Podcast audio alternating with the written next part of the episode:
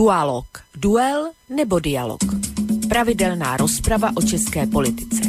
Vlk a Petr Žantovský na slobodném vysielači. Dualog, dualog, dualog, dualog. Dobrý večer, vážení poslucháči. Začína sa relácia Dualog. Spoza mikrofonu bansko štúdia Rádia Slobodný vysielač vás pozdravuje Boris Koroni. Rád by som vám, milí moji, v úvode dnešnej relácie čo si pustil. Nebude to veľmi dlhé. Ja mám na to taký dobrý dôvod, ale o ňom vám viacej poviem až neskôr po tom zvuku. Najskôr poďme na tú krátku zvukovú ukážku. Je to Mm, alebo aspoň mal by to byť úryvok eh, z prejavu jedného zo zakladateľov prvej Československej republiky, neskoršieho prezidenta Tomáša Garika Masarika. Tak sa poďme započúvať do jeho myšlienok skôr, ako vám predstavím našu dnešnú tému.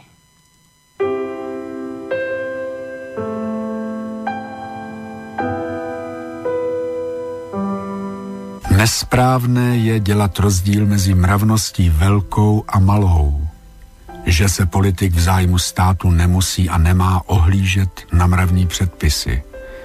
Věc se má ve skutečnosti tak, že člověk, který například lže a podvádí v životě politickém, lže a podvádí také v životě soukromém a naopak.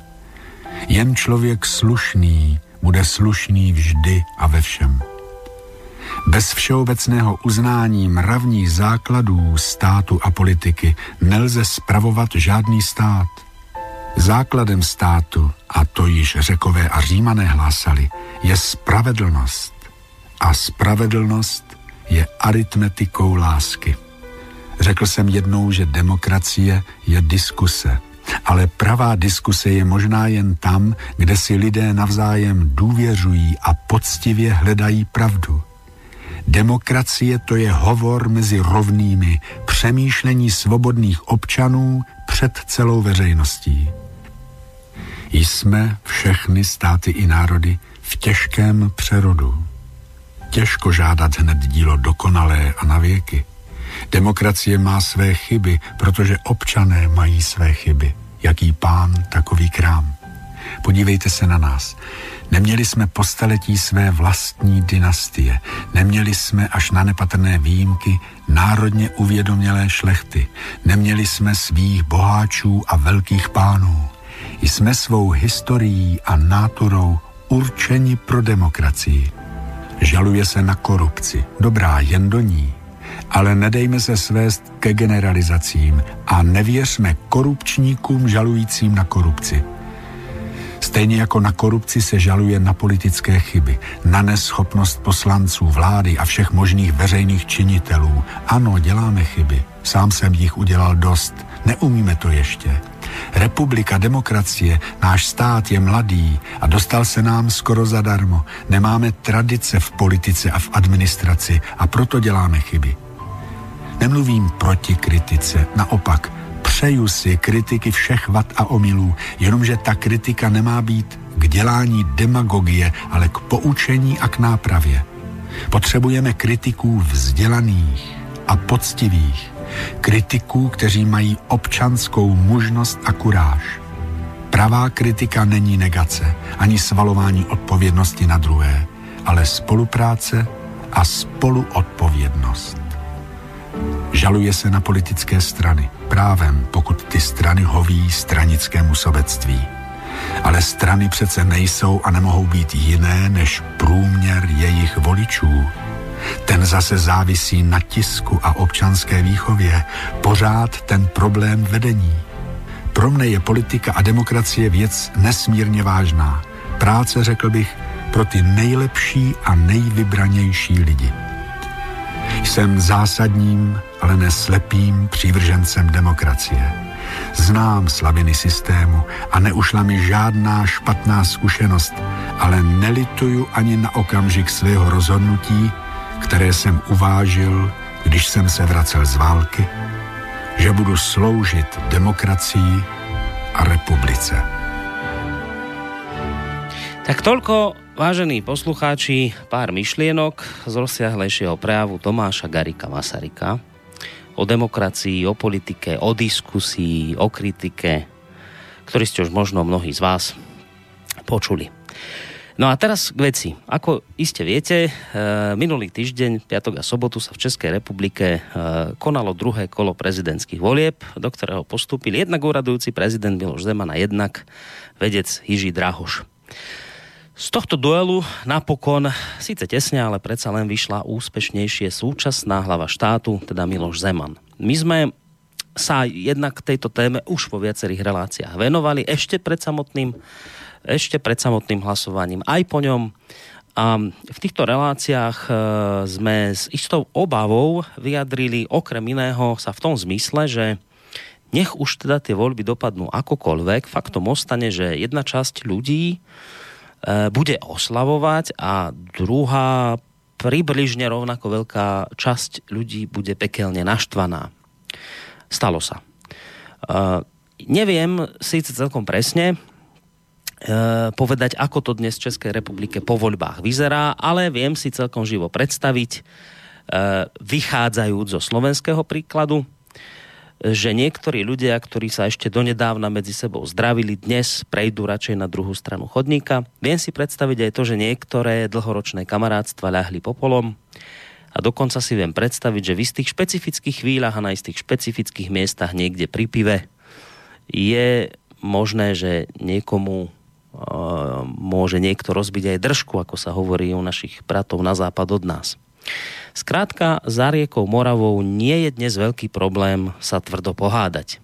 Ale to som už naznačil, že to ani u nás. V každom prípade, vážení poslucháči, my túto háklivú tému, ktorá takto zaujímavo a do istej miery rozčesla spoločnosť e, v Českej republike, my túto háklivú tému v dnešnom dualogu opäť otvoríme a to navyše s dvoma pánmi, z ktorých každý, ako vy veľmi dobre viete, stojí na opačnej strane barikády. A ak je pravdou, že česká spoločnosť je dnes rozdelená tak, ako dávno nie, potom je celkom možné, že tu dnes vážení poslucháči potečie krv. To sa môže ľahko stať. Ale ja by som bol predsa len rád, uh, a to by som chcel dnešným dualogistom predtým, ako ich pustím do ringu, tak by som im chcel predsa len rád čo si povedať. Tak milí moji dvaja parťáci, ktorých o malú chvíľku privítam. Ja nepochybujem o tom, že v úvodzovkách dýky, šable a zbrane, ktoré sa dnes chystáte použiť, máte už nabrúsené a viem aj to, že nimi viete celkom šikovne narábať. Už ste to v nejednej tejto relácie predviedli. Ale napriek tomu si myslím, že by bolo celkom fajn, keby ste ich použitie, ak to vôbec bude možné, zvážili. Celkom by mi totiž imponovalo, keby ste sa pokúsili naplniť v dnešnej diskusii skôr tie ideály v súvislosti s diskusiou a kritikou, o ktorých hovoril náš spoločný bývalý prezident Tomáš Garik Masaryk. Uh, ja viem, že vy to viete, ale ja vám to napriek tomu chcem pripomenúť. Vy obaja máte oproti našim poslucháčom jednu veľkú výsadu, ktorou náš bežný poslucháč až tak nedisponuje.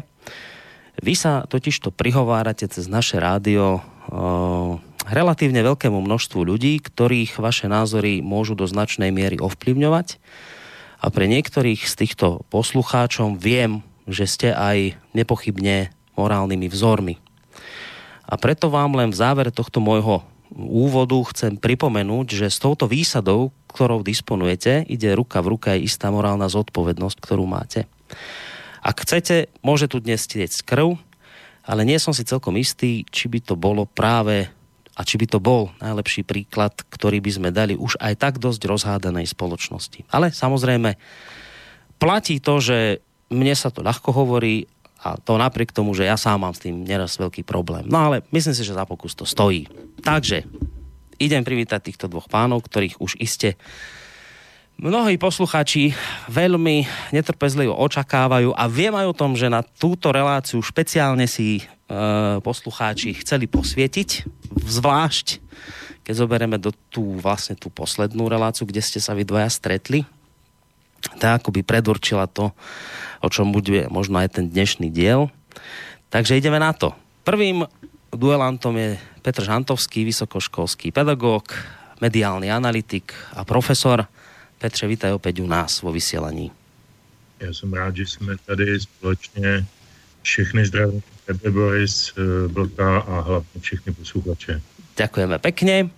No a už to tu padlo, meno Vlk alebo Vlčko, zakladateľ to portálu internetového KOSA, ktorý je takisto stabilnou súčasťou relácie Dualog. Hoci minule nám vypadol, lebo mal nejaké zdravotné problémy, dnes je to už v poriadku, takže Vlčko, vítaj aj ty medzi nami.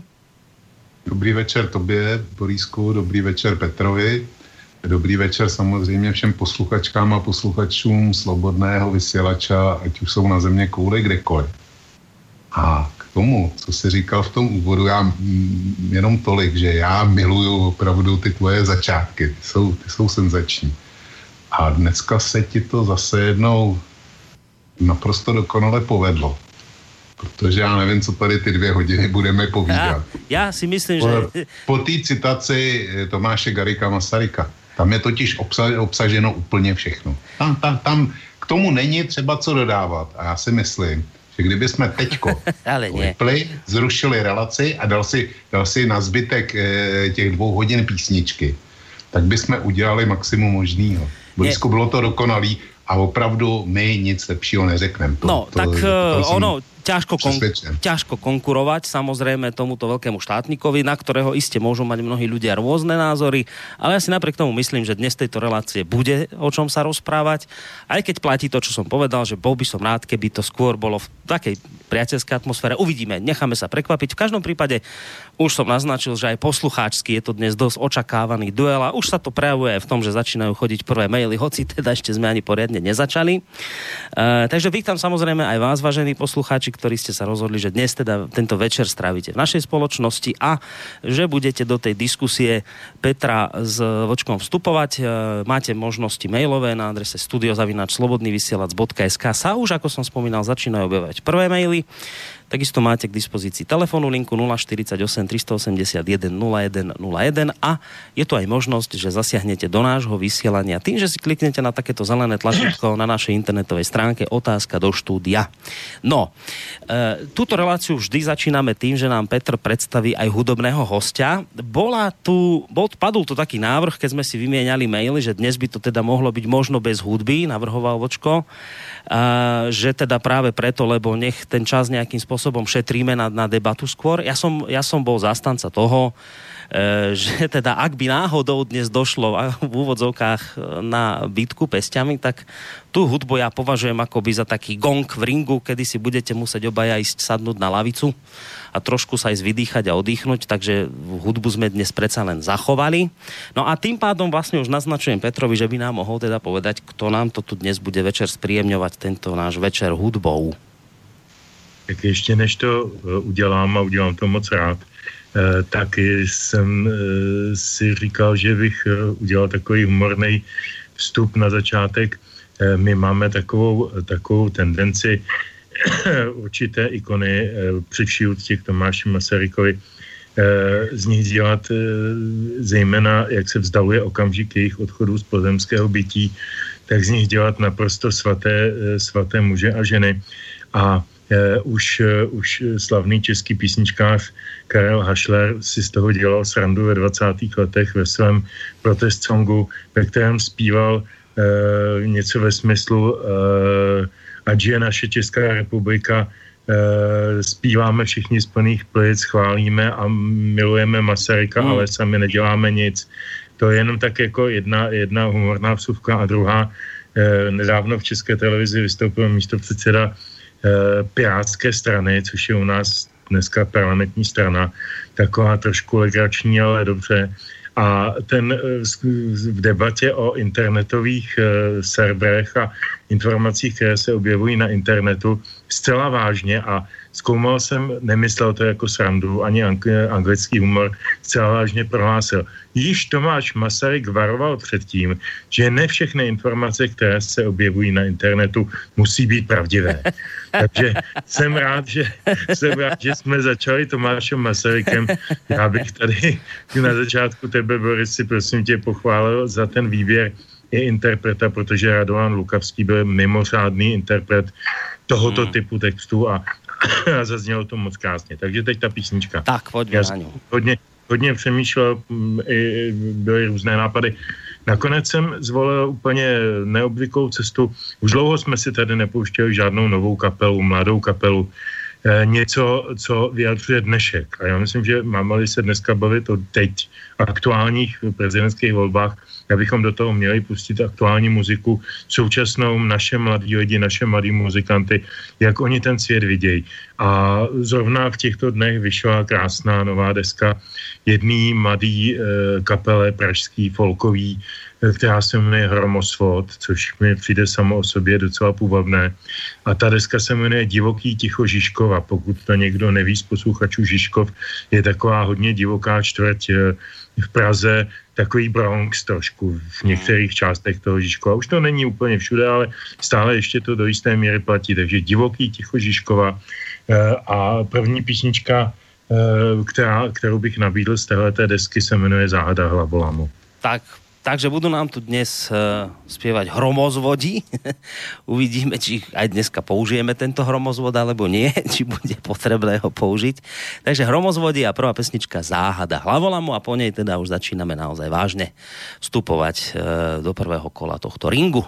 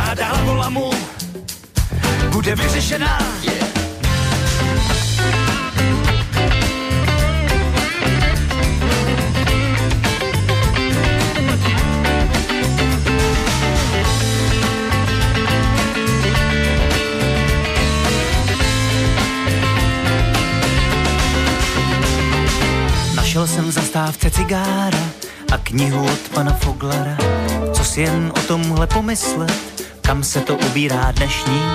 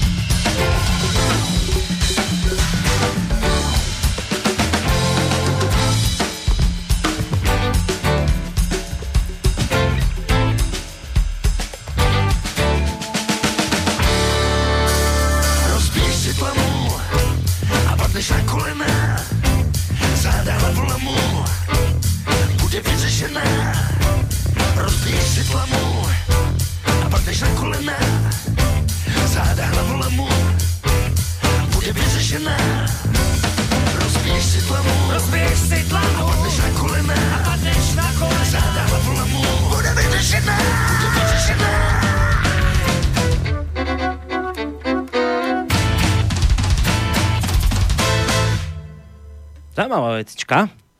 Ešte by sme mali dnes počuť, e, pokiaľ nám to čas umožní, ale dúfam, že to tak vydá, tak ešte nejaké tri dielka od tejto skupiny. No, e, vidíte sami, 20 e, minút prešlo a to ešte sme sa vlastne ani k téme nevyjadrili. To vlastne naznačujem, alebo chcem tým povedať to, že jednoducho ten čas strašne rýchlo uteká, ale aj preto som si povedal, lebo ide naozaj o háklivú tému, o to zároveň, že obaja títo aktéry už v minulosti sa k tejto téme vyjadrovali a zároveň obaja stoja na opačnom brehu, dalo by sa povedať, tak naozaj bude dôležité, aby ste dnes hovorili hlavne vy dvaja. Ja sa pokúsim čo najmenej do toho nejakým spôsobom zasahovať, aby to bolo predovšetkým teda dnes o vás. Ale neodpustím si prvý mail, lebo ma oň prosí posluchačka Martina, žiada ma, alebo prosí, že aby som ho prečítal niekde hneď v úvode, lebo je to pre ňu dôležité tak píše mail, že, že jednoducho počúva túto reláciu, patrí medzi jej top, ďakujeme veľmi pekne. No a teraz jej otázka je, a respektíve pýta sa, že či by som sa mohol dvoch dualogistov opýtať, tak Petra ako aj Vlčka. Keďže viem a sledujem vašu reláciu, viem, kde obaja stojíte a preto sa chcem opýtať takúto vec. Cíti sa Petr Žantovský byť v tejto chvíli víťazom a Vlk porazeným? Prosím vás, položte túto otázku. Dobre, tak som ju prečítal a môžeme to celou touto vašou, týmto vašim mailom odštartovať. Takže Sláva víťazom, česť porazeným sa hovorí, tak začneme akoby od tých porazených. E, o tebe známe, Vočko, že si si predstavoval v prezidentskom paláci niekoho iného ako, ako Miloša Zemana. Uh, volil si Drahoša, to si konec koncov aj sám v týchto reláciách priznal. Posluchačka sa ťa pýta, či sa cítiš byť v tejto chvíli porazeným. Tady vůbec nejde o to, e, na co se cítím já, jestli já jsem poražený nebo ne. Tady jde o to, jestli eh, z toho výsledku bude profitovat Česká republika nebo ne. A za sebe říkám, že je to výsledek, je špatná zpráva pro Českou republiku. Čiže Česká... Bych zatím skončil. Dobre. Ale když dovolíš, ano. potom bych hned chtěl slovo a protože Petr řekl něco velmi důležitého a já bych se k tomu chtěl e, vrátit. Dobre, tak len, len tu otázku od Martiny aj Petrovi. Petr, e, dobre, môžeme to otočiť možno aj tak, nech to nie je naozaj o vás, ale ona sa pýtala na to na vás, tak aj vás, ale môžeš to otočiť aj celé do polohy krajina. E, to, čo sa stalo, to druhé kolo víťazstvo Miloša Zemana je pre teba víťazstvo České republiky, porážka, pre teba osobně, ako to je? E, já bych použil hodně podobný, podobný začátek jako vlk. Vůbec nejde o to, jestli se já nebo on nebo Eh, někdo, nějaký jednotlivec cítí být eh, vítězem. Vítězem se asi cítí být pan Zeman, já jsem se ho na to neptal. Ale a určitě se vítězem cítí být jeho štáb a lidi, kteří s ním na té na kampani dělali. Na druhou stranu, eh, co je na té, na té volbě dobré a co je na té volbě špatné z mého pohledu. Co je na ní dobré, je, že proběhla podle demokratických principů a e, nemyslím si a nejsem paranoidní a nemyslím si, že ji hekovali nějací, nějací ruští nebo čínští nebo, nebo bruselští nebo jiní e, externí e, počítačoví experti e, prostě proběhla e, tak, jak je obraz eh, názoru na politiku a na hlavu státu dneska ve státě v republice. A to je zároveň i ta špatná zpráva, protože to znamená, že ta republika je nepředstavitelným způsobem půl na půl rozdělená. Není to jenom naše specialita, je to, viděli jsme to ve Spojených státech, kde to bylo o pár chlupů, viděli jsme to v Rakousku, kde to bylo o pár chlupů, vidíme to všude kolem sebe, kde se dějou nějaké volby poslední době, že se, že se uh, ty jednotlivý, jednotlivý vojský tábory uh, dělí skoro přesně na poloviny. Ono to konec konců bylo i uh, v té volbě v roce 2013, ale tam, tam si to pan Schwarzenberg hodně pokazil různými názory na, na Benešovy dekrety a podobně a myslím, že v posledních dnech hodně ztratil, že kdyby, kdyby toho nebylo, takže by ten výsledek byl taky těsnější už tehdy, protože to dělení tady, tady je a já mm, co, co můžu a co se zabývám touhletou záležitostí, tak se ani tak nezabývám nějakým Drahošem nebo nějakým Zemanem, ale spíš důvody, příčiny, příčinami a aktéry toho rozdělení společnosti. A to je věc, která mě velice trápí, protože není dobrá pro nikoho. Vočko, ty si chcel ještě reagovat na predošlé věci, čo Petr povedal? Já nejdřív zareaguju na to, co říkal. E, cítím se příjemně překvapen tím, co řekl teďko. Ale soudím, že Petr bude velmi zaskočen a velmi nepříjemně překvapen tím, co ode mě uslyší teď. Já totiž se domnívám, že jeden, jedna z příčin e, toho, proč to u nás dopadlo, že ten výsledek byl mimořádně těsný, zkrátka Jiřímu, nebo takhle, Miloš Zeman, kdyby byl ztratil 76 tisíc 093 příznivců, kdyby toto číslo byl získal Jiří Drahoš z jeho tábora, tak ta volba skončila úplně opačně. Bavíme se o takhle mikroskopickém rozdílu z balíku, celkového balíku 8 milionů zapsaných voličů u nás a 5,5 milionů, kteří k, k volbám přišli.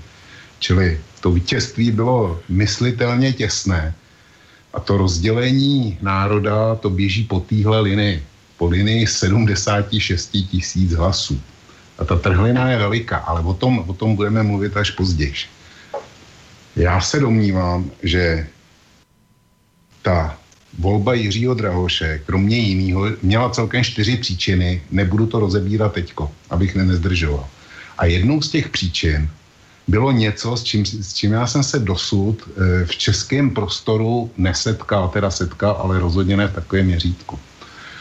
Fungovala, fungovala obrovská mailová kampaň typu přečti a pošli, pošli dál všem svým známým. A vím, co mi chodilo do mailové schránky. A e, to byly právě maily, které byly e, velmi zaměřený proti Jiřímu Drahošovi a ve směs to byly, to byly vyslovený lži nebo e, polopravdy vytržený z kontextu. A teďko, e, proč to říkám v souvislosti e, s Petrem Žantovským? Protože hm, tohle považuji já za jeden z hlavních příčinů, e, nebo z jeden z hlavních důvodů volebního výsledku toho těsného. A bohužel Petr Žantovský, Petře, Petře, promiň, a já vím, že to, že to nevíš, jo. To není kritika tvojí osoby, předesílám to.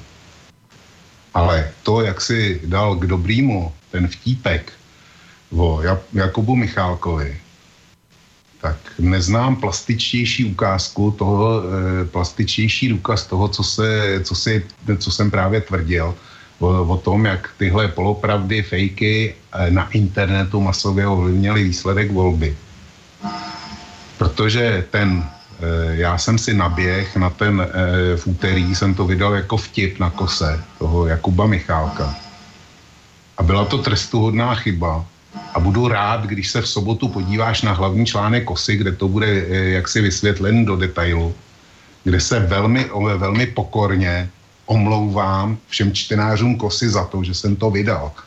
Protože Jakub Michálek, který, který vyštudoval dvě vysoké školy na, eh, na jednou, vystudoval práva a kybernetiku, což teda jsou z mýho hlediska elitní disciplíny, tak je člověk, kterýho já považuji osobně, pokud v politice zůstane a pokud se neskazí za velkou budoucí hvězdu české politiky.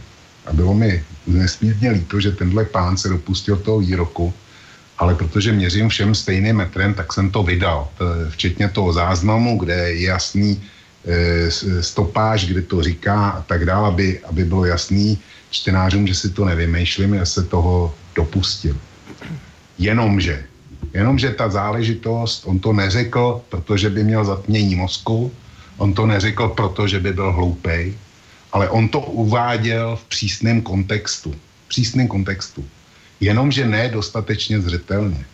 A on, eh, ten kontext je takový, že eh, použil vtípek, který se objevil na serveru, který se jmenuje AC247CZ, kde vyšla tato, eh, kde vyšla fotografie, kde toto Tomáš Garik Masaryk říká a je to e, z přednášky o dezinformaci, který, e, kterou e, měl někde e, svobodný novinář Petr Neto, nebo tak nějak se jmenuje, to není důležité.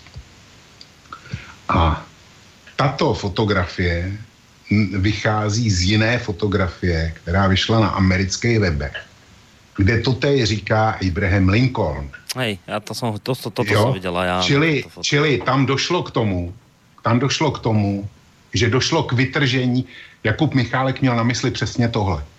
Přesně tohle. A když si pustíš do ten záznam, on to říká v čase asi 4, 4.20 nebo co, toho záznamu. Když si pustíš ten záznam předtím, což já jsem bohužel neudělal, byl jsem línej si to pustit. Já jsem si najel přesně jenom na ten výrok a když jsem zjistil, že tam je, tak jsem to vystřihl tak jako ty před chvílí. Yeah. Je, to, je, to, je to vytržený z kontextu a ten kontext to staví úplně do jiného světla. Čili jinými slovy, tohle bohužel je fake a podobné fejky podle mýho názoru výrazně ovlivnily volby. Petře, není to osobní, ne, ne, není to osobní útok na tebe, ale je to konstatování faktů. A já bych dneska velmi prosil, aby jsme se drželi opravdu faktů. A pokud možno, eh, jak si to, co budeme dávat na stůl jako argumenty eventuálně, tak aby jsme je dávali zásadně v souvislostech a v kontextech. Eh, ja len jednu vec, Vlčko, a potom samozrejme nechám hneď Peťa zareagovať. Jo. Eh, ty, ak som to správne pochopil, hovoríš, že, že v podstate Draho, ta, že tých, tých dôvodov, ktoré prehrali Drahošovi voľby je viacero, ale jeden z nich je ten, že akoby nejaký nový fenomén zdieľanie fejkových správ, klamlivých o Drahošovi, že to bola jedna z vecí, ktorá zásadným způsobem přispěla k jeho porážke. Dobře jsem to pochopil? E, pochopil jsi to dobře, ty fejkové zprávy nebo ty vysloveně vylhaný typu, je to pedofil, je to, je, je to e, bývalý do naše česté a tak dále, a tak dále tak tě chodilo neuvěřitelné množství. Vím to, protože mě, chodilo, eh, mě to chodilo do schránky. No, dobře. A teraz ta otázka, že a dopúšťala sa těchto vecí len ta jedna strana, ta, ta Zemanovská, alebo to rovnou mierou a rovnakou mierou oplácala aj ta Drahošovská strana v zmysle takýchto fejkových správ o Zemanovi? E to, tě, to nejsem schopen tohle, tohle říct, ale vím, že těch protidrahošovských těch, eh, v, tom, eh, v tom specifickém formátu přečti a sdílej, tam to vysloveně vždycky, vždycky ten, ten nápis mělo, tak eh, v tomhle specifickém formátu mě aspoň chodili naprosto jednostranně. Dobré, Petře? To je... Tak, teď nevím, z kterého konce se do toho pustit. Eh, já bych možná jenom jednou větou k tomu Michalkovi. Já si myslím, že to asi nebude taková hvězda, když nebyl schopný. Já jsem ten pořad viděl celý naživo od začátku do konce a nepochopil jsem to jako v kontextu ten, ten vtípek s tím Lincolnem neznám a tudíž jsem nepochopil ani to, že eh, Michálek měl eh, jaksi na mysli nějaký takový kontext, protože on nic takového neřekl. Uh, takže já jsem slyšel jenom to, co jsem slyšel a viděl na vlastní oči. A přišlo mi to jako opravdu hodně ulítlý. Ale takže si mě asi nebude taková hvězda, když není schopen svá slova kontextovat tak, aby je pochopil i člověk, který, uh, řekněme, se zabývá médiama profesionálně nějakých 30 let a, a, a už je zvyklý něco vidět a slyšet. Jo? Na tož teda člověk, který k médiím přichází jenom jaksi jako uživatelsky. Tak, takže já myslím, že teda se má asi ještě hodně co učit tedy z, z nějakých učebnic retoriky, protože nelze mluvit v takovýchhle uh, metaforách, aniž bych tu metaforu, aniž bych si byl jist, že tu metaforu sdílí všichni mý posluchači. Tak to je, to je k Michálkovi, jo. Eh, ale jinak se o to nechci hádat, abychom se u toho nezarazili. Eh, já bych eh, k těm fake news, mně to chodilo samozřejmě taky všechny ty, všechny ty, ty kolovací maily a musím říct, že jsem si vzpomněl na rok 2013, kdy mě chodili kolovací maily a SMSky a rozmanitý, často až výhružný sdělení ze strany tábora pana knížete Schwarzenberka, protože moje žena je mm, jaksi zapasována profesně v kulturním prostředí, já pořádám řadu kulturních aktivit a máme hromadu kamarádů mezi herci, muzikanty a podobně. A ti všichni jsou z větší části tedy nakloněni e, z hlediska politické procedury a politických priorit někam jinam. A já jsem najednou dostal mnoho, a nejenom já, ale spousta dalších mých známých, který, se kterými jsme o tom mluvili, spousty mailů a spousty sms typu, když nebudeš volit Karla, už tebou v životě nepromluvím a podobně. Já myslím, že tahle ta hysterická část té kampaně je vadou v každém případě v každém případě, protože, a já jsem tam mnohokrát napsal i na různý parlamentní listy a podobně, že prostě když to, když to nemám prověření, nevím to, jako není někde záznam o tom, že, že ten Drahoš byl někde podepsaný pod nějakým vázacím aktem, tak to prostě není argument a jako když ten argument nemohu podložit, tak ho prostě nemůžu použít. Taky jsem ho nikdy nikde, nikde nepoužil. Je, to je věc, věc naprosto mimo diskusi a v tom jsem s velkým zajedno, že tyhle věci se dělat nemají, protože nepatří do slušné společnosti. Já bych eh, k tomu dodal trošku ještě jinou věc, která mě osobně strašlivě musím říct, urážela. A to nebyla jenom z nějaké mailové korespondence, když kdo studuje Facebookovi, eh, já to moc nejsem, protože na to nemám čas a, a krom toho si myslím, že Facebooková komunikace vybízí své účastníky k určité spektakularizaci své osoby a předvádění se a že to není prostě jako poctivý sdělování, že to je prostě určitý, určitá exibice. Často, ne asi jistě ne vždycky, ale to zase nechci paušalizovat, ale často to tak je. A e, takže, takže ani, na to moc, ani na to moc nedám, co se v těch sociálních sítích děje, i když chápu, že mnoho, na mnoho lidí to může mít nějaký vliv. E, já spíš vždycky v těch analýzách vycházím z těch médií, buď to těch mainstreamových, to znamená tištěných, televizních a tak dále, nebo z těch takových těch e, e, webových, ale řekněme už nějakým způsobem definovaných, ať už je to na jedné straně třeba Bakalovo aktuálně CZ a na druhé straně třeba Valentovo parlamentní listy, abych jmenoval nějaké dva póly, mezi kterými se to, to ostatní pohybuje a snažím se vycházet z informací, eh, eh, které produkují novináři, protože a teď zase opět opakuju, třeba i na těch parlamentkách ne, nejsou všechno novinářské články, ba řekl bych z drtivé většiny jsou tam příspěvky lidí, které, kteří nejsou novináři, na tom je celá filozofie těch parlamentních listů postavena ale jsou tam i novinářské články a jsou tam i články, které prostě vykazují nějaké žurnalistické, uh, žurnalistické dimenze, stejně jako na jiných webech, uh, jako i na těch i dnesech, i hnedech a podobně. Takže vycházím se, snažím se vycházet výhradně ze zdrojů, které vykazují novinářský uh, jakýsi rodokmen. A jsem naprosto co mě osobně teda na té kampani nejvíc vadilo a, a uráželo. A dokonce bych řekl, že i kdybych eh, ne, ne, neměl žádnou jinou informaci eh, o Miloši Zemanovi a Jiřím Drahošovi a žádný jiný názor na jejich vidění světa a, a možná i kdybych neviděl žádnou z těch diskusí dvou, Eh, kde, ze kterých eh, podle mého názoru eh, jak si vyšel profesionálně zdatný a tradiční a velmi rutinovaný rétor Zeman, protože prostě takových diskusí vedlo už tisíce, když to dal žádnou a bylo to na tom vidět a prostě topil se v trémě a, a měl, měl s tím určitý problém. Myslím si, že měl špatné poradce a nebyl dobře připraven, ale to, je, to, to prostě nemusí být jenom jeho chyba. To může být chyba celého toho týmu a k tomu se teď nechci vracet. Eh, kdybych toho všechno neviděl a nevěděl nic o tom, eh, kdo proti komu stojí a z jakých důvodů a s jakými myšlenkami, tak bych možná, jak se znám, obdařil svou intuitivní empatii Zemana z jednoho jediného důvodu. Já jsem nashromáždil, já si to mm, tisknu dokonce už, i protože nevěřím moc počítači, on může zlyhat, jak se říká hezky slovensky, tak si tisknu a mám tady před sebou prostě štos mnoha desítek různých vyjádření novinářských napříč politickým spektrem od novinek až po, až po lidové noviny a hospodářské noviny a, a českou televizi a český rozhlas, které apelují na jednu jedinou věc a na to, že Zeman je starý a nemocný. To je něco, co je pro mě absolutně chucpe a absolutně nepřijatelné. A já jsem tohle tu věc naprosto nebyl schopen překousnout v té kampani. To se prostě nedělá. Jestliže v roce 97 prodělal pan prezident Havel operaci, při kterému byla odňata velká část plic kvůli karcinomu toho orgánu.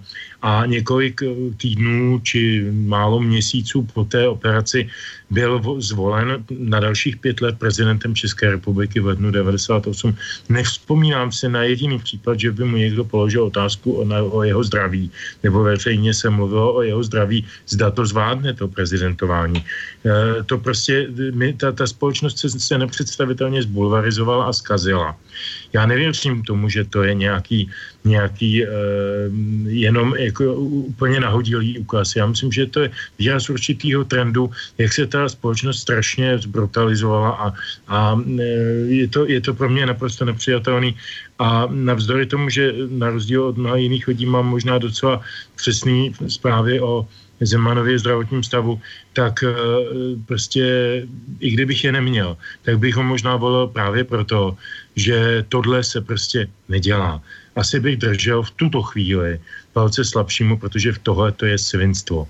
E, o tom já nemám sebe menší, sebe menší pochybnosti. Já mám k tomu, jak říkám tady Štůsek, můžu vám potom zacitovat některé obzvlášť vydařené věci, například když Jiří doležal v reflexu opakovaně kalkuje, kdy Zeman umře a konečně e, uprázdní prostor a podobné takové velmi citlivé, citlivé věci. Saša Mitrofanov dříve velice slušný, korektní komentátor novinek se z něj stal pistolní v podstatě revolverový plátkář, který, který působí úplně stejným způsobem. Mně z toho bylo špatně, mně se dělalo špatně s kolegu novinářů a říkal jsem si, kde se to ve vás kluci bere, když jste dělali celý leta tolik dobrý práce a najednou se chováte jako prasatá. No možno, možno však e, samozrejme očko pripravený asi na reakciu, ale možno, možno aj, aj, aj, aj preto, lebo ten čas sa míňa, možno by nebolo od veci trošku aj tú, aj tú debatu potom ďalej možno trošku posunúť. Možno k tomu, čím vlastne začínala aj poslucháčka, keď sa pýtala na víťazov a porazených a možno by sa už bolo záhodno zaoberať aj tým, že prečo, keď e, ty vočko napríklad povieš, že e, že to, ako to dopadlo, ty berieš za prehru Českej republiky, tak asi by sme sa už pomaly mohli dopracovať aj k odpovediam na tieto otázky, že Uh, a to neznamená, že ne, nereaguj, však zareaguj na to, čo Petr povedal, ale poďme potom možno už aj k tým otázkam, že teda prečo výhra, alebo prečo prehra naopak. Eh, to by možno bylo těž zahodno už začať riešiť. Dobře, samozřejmě, že na to budu reagovat jenom pár větama k tomu, co říkal Petr. Jestliže ten přenos, eh, jestliže ten pořad viděl celý a naživo, tak si a nebylo mu jasný, že to je, že to je ironie od poslance Pirátů, tak eh, si musel povšimnout jedné věci – že moderátorka, která tam byla, na to vůbec nereagovala a že nereagoval ani jeho duelant, eh, což byl komunistický poslanec eh, za eh, poslanec za KSČ, a tuším Koníček, nebo ne, prostě... Grospič, Grospič to byl. Nebo Grospič, děkuju. Zkrátka komunistický poslanec který, který naprosto jasně pochopili, že to, je, že to musí být ironie, protože vůbec na to nereagovali. Ty pochopili kontext naprosto, naprosto jasně. Čili eh, tolik poznámka k tomu. A teďko, teďko krátká poznámka ke zdravotnímu stavu. Jestliže se volí člověk do úřadu prezidenta na celých pět let, tak eh, já eh, jaksi informaci o zdravotním stavu beru relevantní, beru ji stejně relevantní, jako je, nebo daleko, daleko relevantnější než jeho schopnost mluvit a e, vyjadřovat se. E, protože k tomu jsou dost dobrý důvody.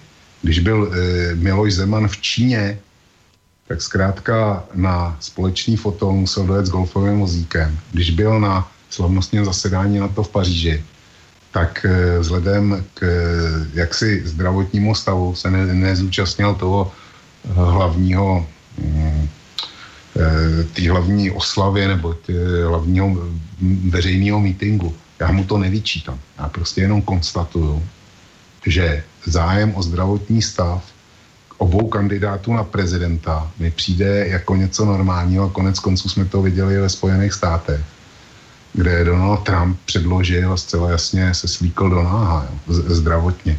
Čili já to mám za eh, naprosto relevantní informaci a navíc teda pokud někdo a takový pokusy byly a já to, já to eh, nebudu, nebudu popírat. Byly velmi brutální pokusy eh, nebo velmi brutální interpretace. Ale tomu se člověk snadno může bránit tím, že zveřejní lékařskou zprávu o své prohlídce a tak dále. A pak je to jasný. Jenomže nařčení z pedofilie se nikdo bránit nemůže, může stokrát říkat, že žádný pedofil není, že žije x let ve, spo, jaksi ve spořádaném manželství. A stejně platí to, že hozený bahno zanechává skvrny. Tak e, to, bych, e, to by bylo k tomu, co říkal Petr. A teďko e, k tomu, co si říkal ty výhry a prohry. Tady budu souhlasit s Petrem Žantovským, pokud pojmenujeme vítěze, tak vítěz je jednoznačně Miloš Zeman. A on to nakonec i řekl ve svém prvním projevu, hned, který měl bezprostředně po, e, potom, když přišel do sálu mezi svý příznivce v tom hotelu.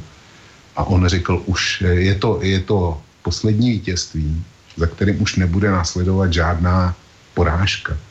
A já tvrdím, že tohle, přesně tohle, tenhle okamžik, bylo cílem snažení, a toto konstatování bylo cílem snažení Eh, celý té první prezidentské periody od Miloše Zemana.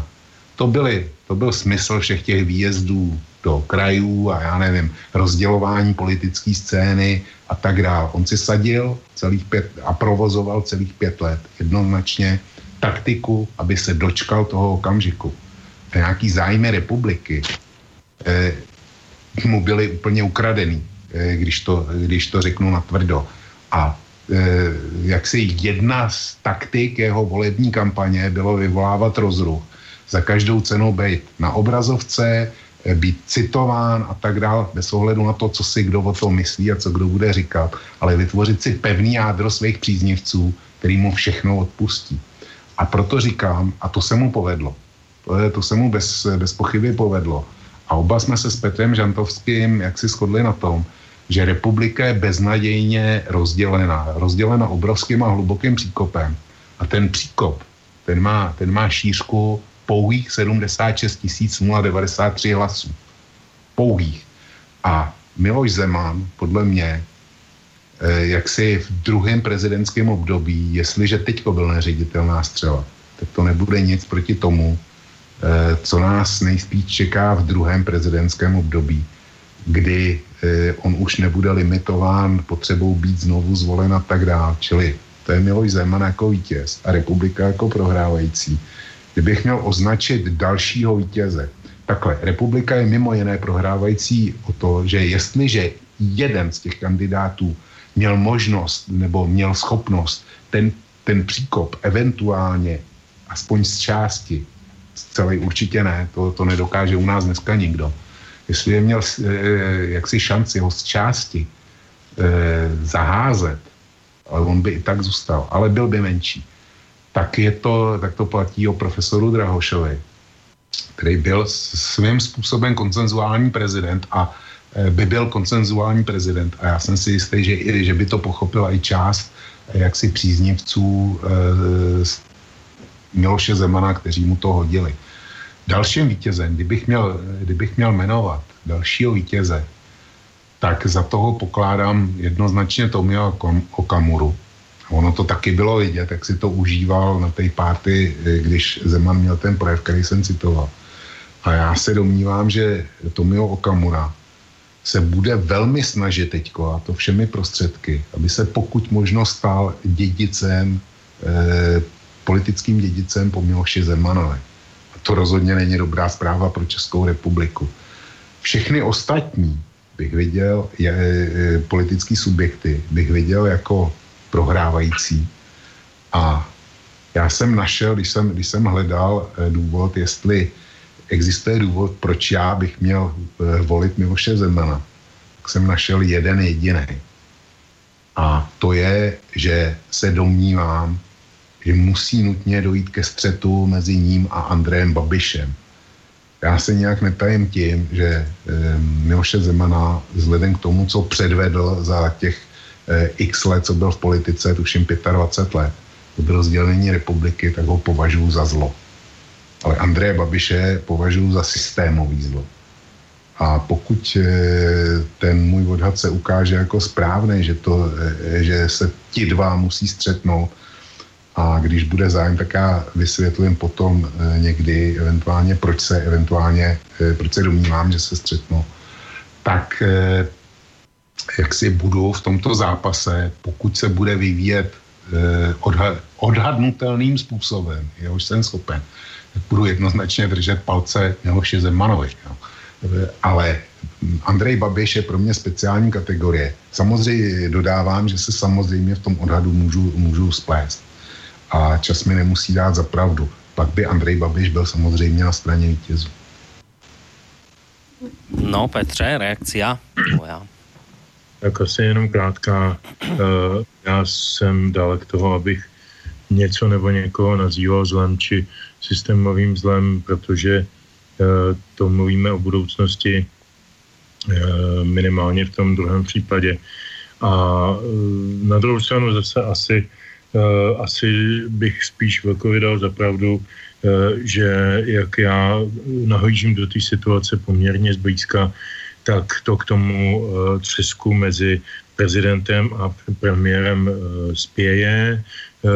To ukázali i ty dohady ohledně nejprve chtěné, potom zase odpouštěné, nyní zase chtěné 101 většině eh, před jmenováním, ostatně pan Babiš nebyl jmenován předsedou vlády, v druhém pokusu byl pouze pověřen sestavením eh, a navržením té vlády. To znamená, že on je v eh, slabší pozici než, než premiér v demisi de facto, dá se říct, a prostě za, za další konec tahá teď Zeman. To je jednoznačné a to se samozřejmě panu Babišovi líbit nemůže a nelíbí. Myslím si, že, že k tomu třesku musí dojít, protože Babiš dělá politiku jako SROčko a nikdy se tím netajil, nebo jako, abych to neschazoval tím SROčko, jako prostě jako, jako obchodní podnik nebo jako, jako, jako firmu. A nikdy se tím netajil, pro něj jako politika nemá ideologii, pro něj politika nemá ideje, ne, nikdy ho nikdo neslyšel, aby se vyjádřil, jestli se cítí být nálevo nebo napravo, téměř žádné vyjádření jsme od něj nikdy neslyšeli o zahraniční politice, eh, o, o skutečné reálné třeba zdravotnické politice nebo, nebo sociální politice. Eh, je to, je to, je to politik, který pracuje, pracuje takovým eh, na, mým, na můj vkus trošku moc přískokem vpřed. Ne, že by ty přískoky neměl promyšlené, samozřejmě, že je má, ale podnikatelsky a ne politicky. Když to Zeman je politik a můžeme, můžeme si o něm říkat, jestli se nám líbí nebo ne, ale je to z principu profesionální politik. Je v té politice od roku 92 93, to znamená opravdu 25, 26 let, když nepočítám jeho vystoupení někde na, na Strahově nebo na Letenské páni, ne na Strahově, nebo, nebo jeho článek někde v technickém magazínu. To byly takové první, první niance, ale ve skutečné politice až od okamžiku, kdy vstoupil do sociální demokracie a ovládl jí, a dotáhl ji potom ze 3% na, na vítězství ve volbách v roce 96, nebo respektive do e, vstupu, vstupu e, posléze do, do Strakovy e, akademie v roce 98. To jsou, to jsou kroky politika. Já si myslím, že Andrej Babiš může mít jiné kvality, ale tohle by se mu prostě nepovedlo, protože on nemá tenhle ten typ politického myšlení. A proto jsou to dva lidi z jiné vesnice a proto přijde okamžik, kdy se, kdy se prostě e, křísnou. Ale v tuto chvíli při, luštíme z nějaké křišťálové, křišťálové koule. Já bych jenom možná e, na Marko toho, co říkal, e, měl jednu jedinou poznámku. E, e, on mluví, on mluví hodně e, apodikticky a tak jako jednoznačně. Jakože je mu všechno jasný, a zase stejně tak jako prvé ty si to říkal, jako, neber to osobně, ale já prostě nemám rád tenhle ten přístup, kdy se řekne, já vím, že Zemanovi nejde o nic jiného, než o to, aby to doplácal prostě v tom mandátu.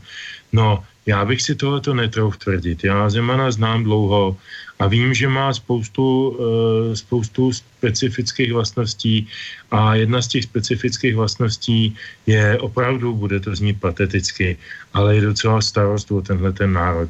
Uh, a není to, není to jenom uh, reklamní předvolební marketingový heslo, já jsem s ním strávil strašný spousty hodin v době, kdy objímal stromy na Vysočině, kdy nebyl nic.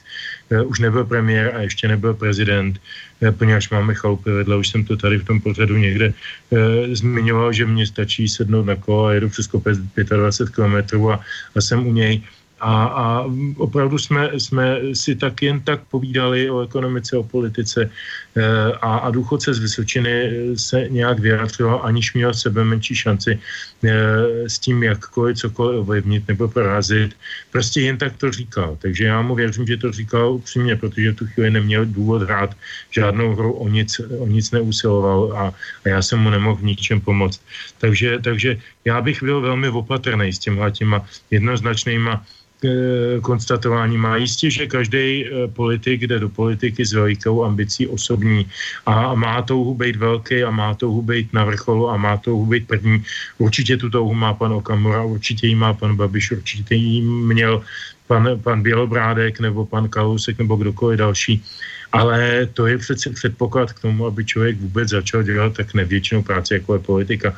Přátelé, ne, nedělejme si iluze, politika je strašně tvrdá a e, řekl bych skoro až, e, až e, nepříjemná práce, já bych ji dělat nechtěl. Taky jsem tu možnost několikrát měl a vždycky jsem ji odmít právě z toho důvodu, že vím, co to je.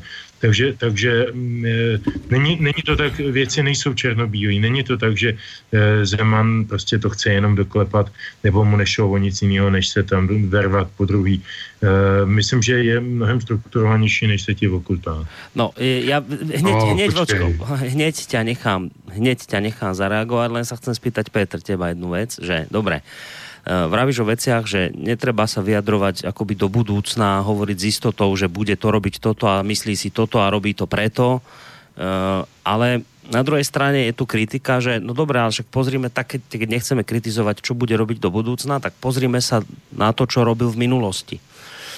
Uh, ty v minulosti pána Zemana nevidíš, povedzme nejaké čierne miesta, ktoré sa ti veľmi nepáčia, Eh, které povedzme ano, naozaj hned, neurobil hned, správně. Hned, odpovím, odpovím ti, abych to zrychlil, Boris. Hmm. Vím, kam směřuješ a odpovím ti tak, jak to nečekáš ani ty a jak to asi nečeká ani vlk. Eh, já samozřejmě vidím v Milošově nebo páně Zemanově v minulosti spoustu chyb, spoustu nedostatků, spoustu eh, špatných rozhodnutí. Já jsem se nikdy nebyl schopen smířit s tím, že jako předseda vlády podpořil humanitární bombardování Bělehradu. Já jsem nikdy, nikdy eh, nebyl schopen pochopit, jak mohl neloajálně zapudit Miroslava Šloufa, který jej udělal poprvé prezidentem v roce 2013. Byl jsem možná jediný člověk, který mu to řekl do očí eh, a neznamená to, že se mnou o té doby nemluví. Bylo to hned po té volbě, to znamená minus pět let. A mm, fakt, fakt eh, má, má jako každý člověk miliony chyb osobních i politických a mohli bychom tady strávit čas do rána, aby jsme je všechny vypočítali. Já v žádném případě neříkám, že je anděl tak eh, to jenom, to jenom na, na, na, na, na Margo této otázky. Hmm. Vlčko? No, jedna informace pro Petra Žantovského, to, že, to, že eh, jaksi byl nyní Andrej Babiš pověřen sestavením vlády, ho nezbavilo titulu premiéra v demisi, on je jim i nadále, čili jeho postavení není slabší. Tolik technická... Prosím? Já samozřejmě vím, proceduru znám. No ale, ale neřek, řek si, řek si přesně pravý opak, najdi si, najdi si potom záznam. Takže, takže tolik, tolik oprava. A e, potom, e, potom chci zkomentovat to, e, jak si ten rozdíl mezi Andrejem Babišem, který si popsal, a mezi Milošem Zemanem. Říká, že Andrej Babiš by nedokázal to, co Miloš Zeman. Andrej Babiš to už dokázal. Andrej Babiš nezačínal z 3%, Miloš Zeman do politiky, do té velký vstoupil v roce 92, kdy byl zvolen eh, do čela sociální demokracie jako nástupce profesora Horáka, který tehdy skončil, vyhrál nad Jiřím Paroubkem a byl poslancem už, takže, eh, takže je Miloš Zeman Miloš Zeman ve velké politice od roku 92, ale to není, to je detail. To, to, Miloš Zeman začal sociální, převzal sociální demokracii, když tam měla asi sedm poslanců v, v českém parlamentu.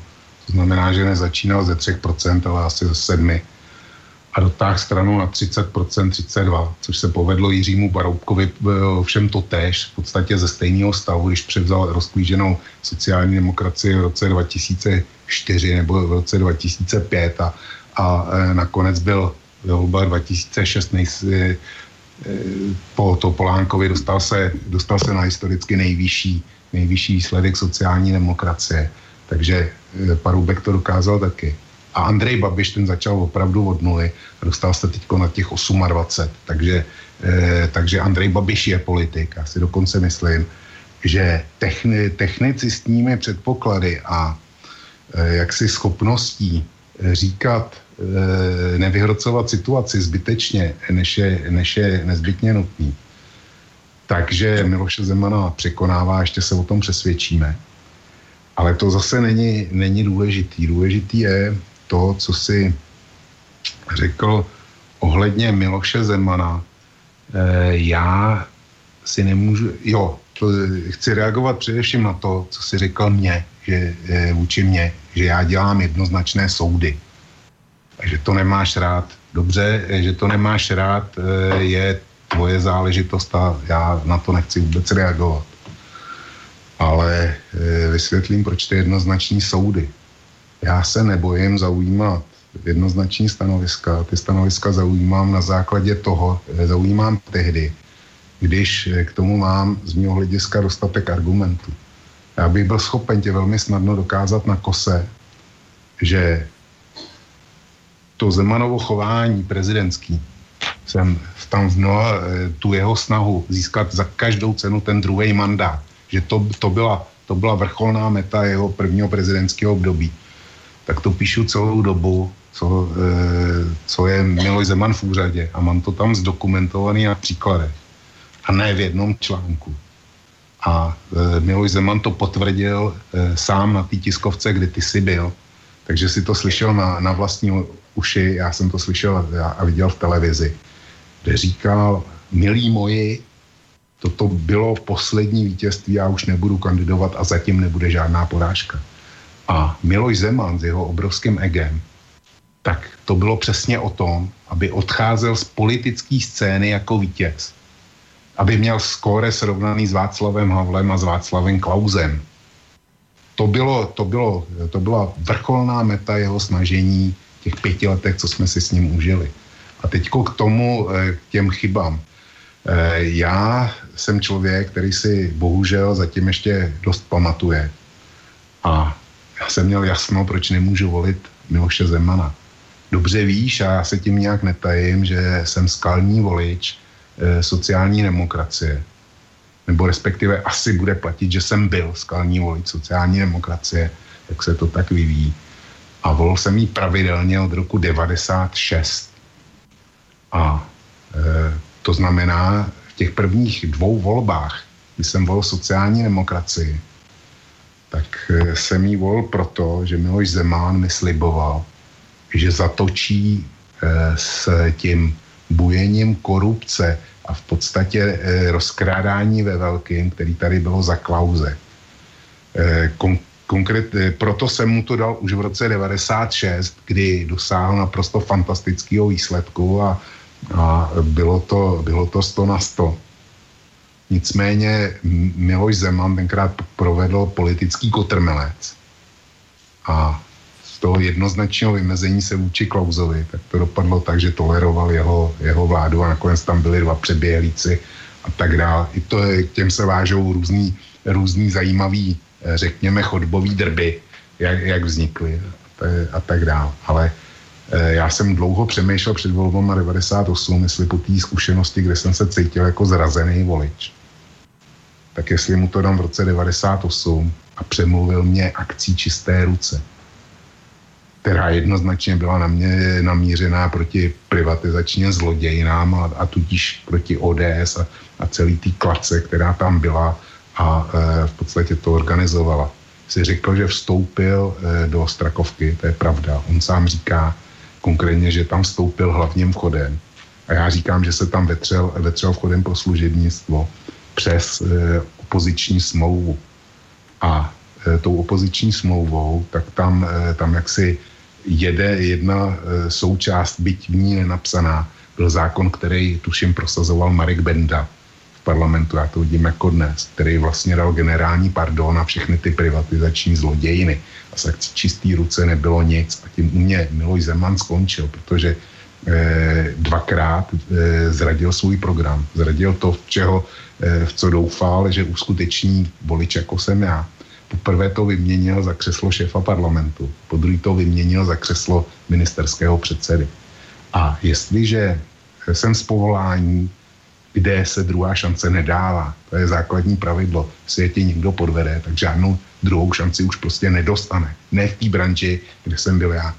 Druhá šance eh, je eh, to, že je poukázka na to, zkrátka, že, že dopadneš úplně stejně a za škody si teda můžeš sám. Já jsem to přesto udělal a dopadlo to, dopadlo to, jak to, jak to dopadlo. A e, ty veletoče politický, který prováděl Miloš Zeman během své kariéry, kdy e, tvrdil zásadně něco, jednou něco, e, že je bílý a za nějaký čas tvrdil, že to, že to je černý a že to je, že to je taky dobře a všechno, e, jak si dal do latě tím známým e, jím tak často používaným citátem, že jenom idiot nemění svoje, e, svoje názory, tak to je něco, s čím já neumím, neumím žít a ty říká, že Andrej Babiš nemá politickou vizi. Já bych řekl, že Andrej Babiš má politickou vizi. Eh, Andrej Babiš, jeho politická vize je, co je dobrý pro Agrofert a pro mě, je dobrý pro, celý, pro celou Českou republiku. To je, to je základní politická vize. Ale já žádnou politickou vizi už od roku, dejme tomu, 1999 nebo 2000 nejpozději, nevidím u Miloše Zemana. Pokud ta politická vize nebyla ve formě Eh, já, Miloš Zeman, eh, musím být vždycky, vždycky první a na čele. Je mi líto, ale já to vidím takhle. Čili já si znova k těm, k těm jednoznačným postojům, já se jich nebojím tehdy, když proto mám dobrý důvody. A eh, vzhledem k Miloši Zemanovi si myslím, že ty dobrý důvody mám ke klasifikaci jeho chování. Ale jak, pokud je to působí potíže, tak se za to omlouvám, ale hodlám to provozovat dál. No, idem vás poslať si sadnúť na lavicu, lebo je tu čas gongu ďalšieho a ideme si trošku oddychnúť hudobne. Petře, čo povieš na toto? Na takýto nápad můj? To je nejlepší nápad, jaký jsi mohl mít. já jsem konec konců na to předchozí stejně reagovat víceméně nechtěl, protože já myslím, že si prostě posluchač udělá svůj obrázek a, a takže muzika. Ta uh, úplně náhodou je to, je to schoda Eh, fakt bychom to dramaturgicky asi nevymysleli, kdyby jsme chtěli, tak ta na, na, následující písnička se, se jmenuje Mlha. Ten myslím, že hmlá tedy po slovensky. Já myslím, že to se nemůže jmenovat lépe v tuto chvíli. Tak si to pojďme vypočuť.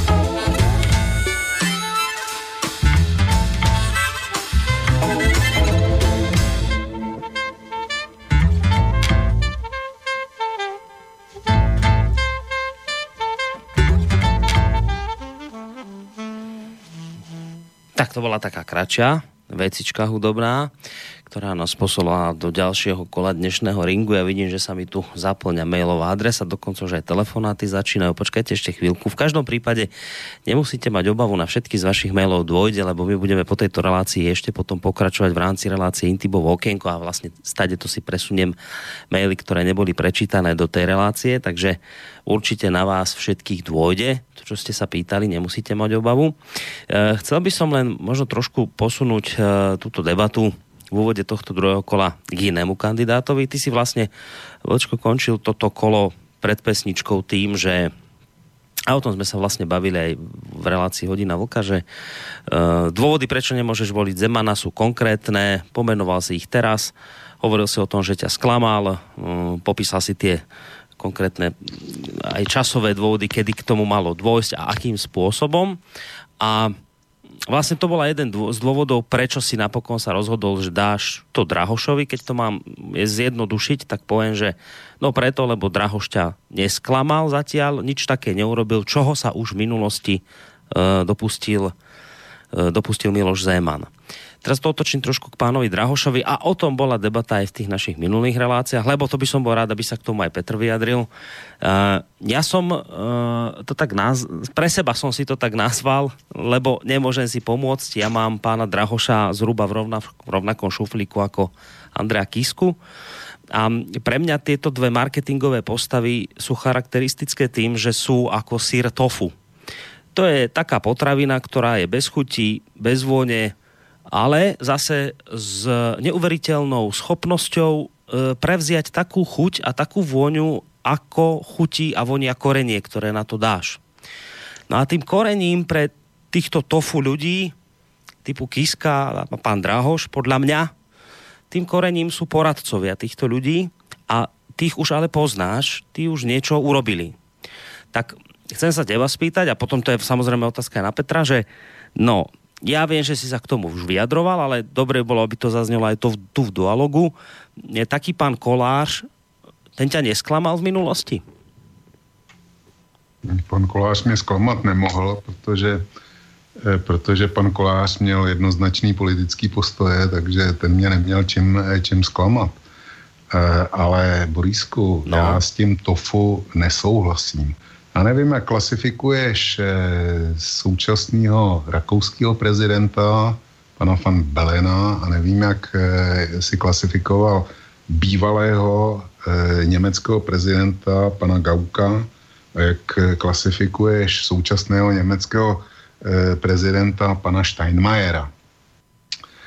Já soudím, že profesor Drahoš by byl prezidentem z této kategorie. Můžeš si k tomu přidat, eh, přidat pana Kisku.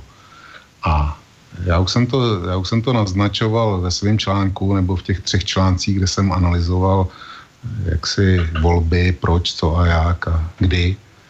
A vím, ten druhý, to dobře víš, ten byl speciálně věnovaný tobě. Mm.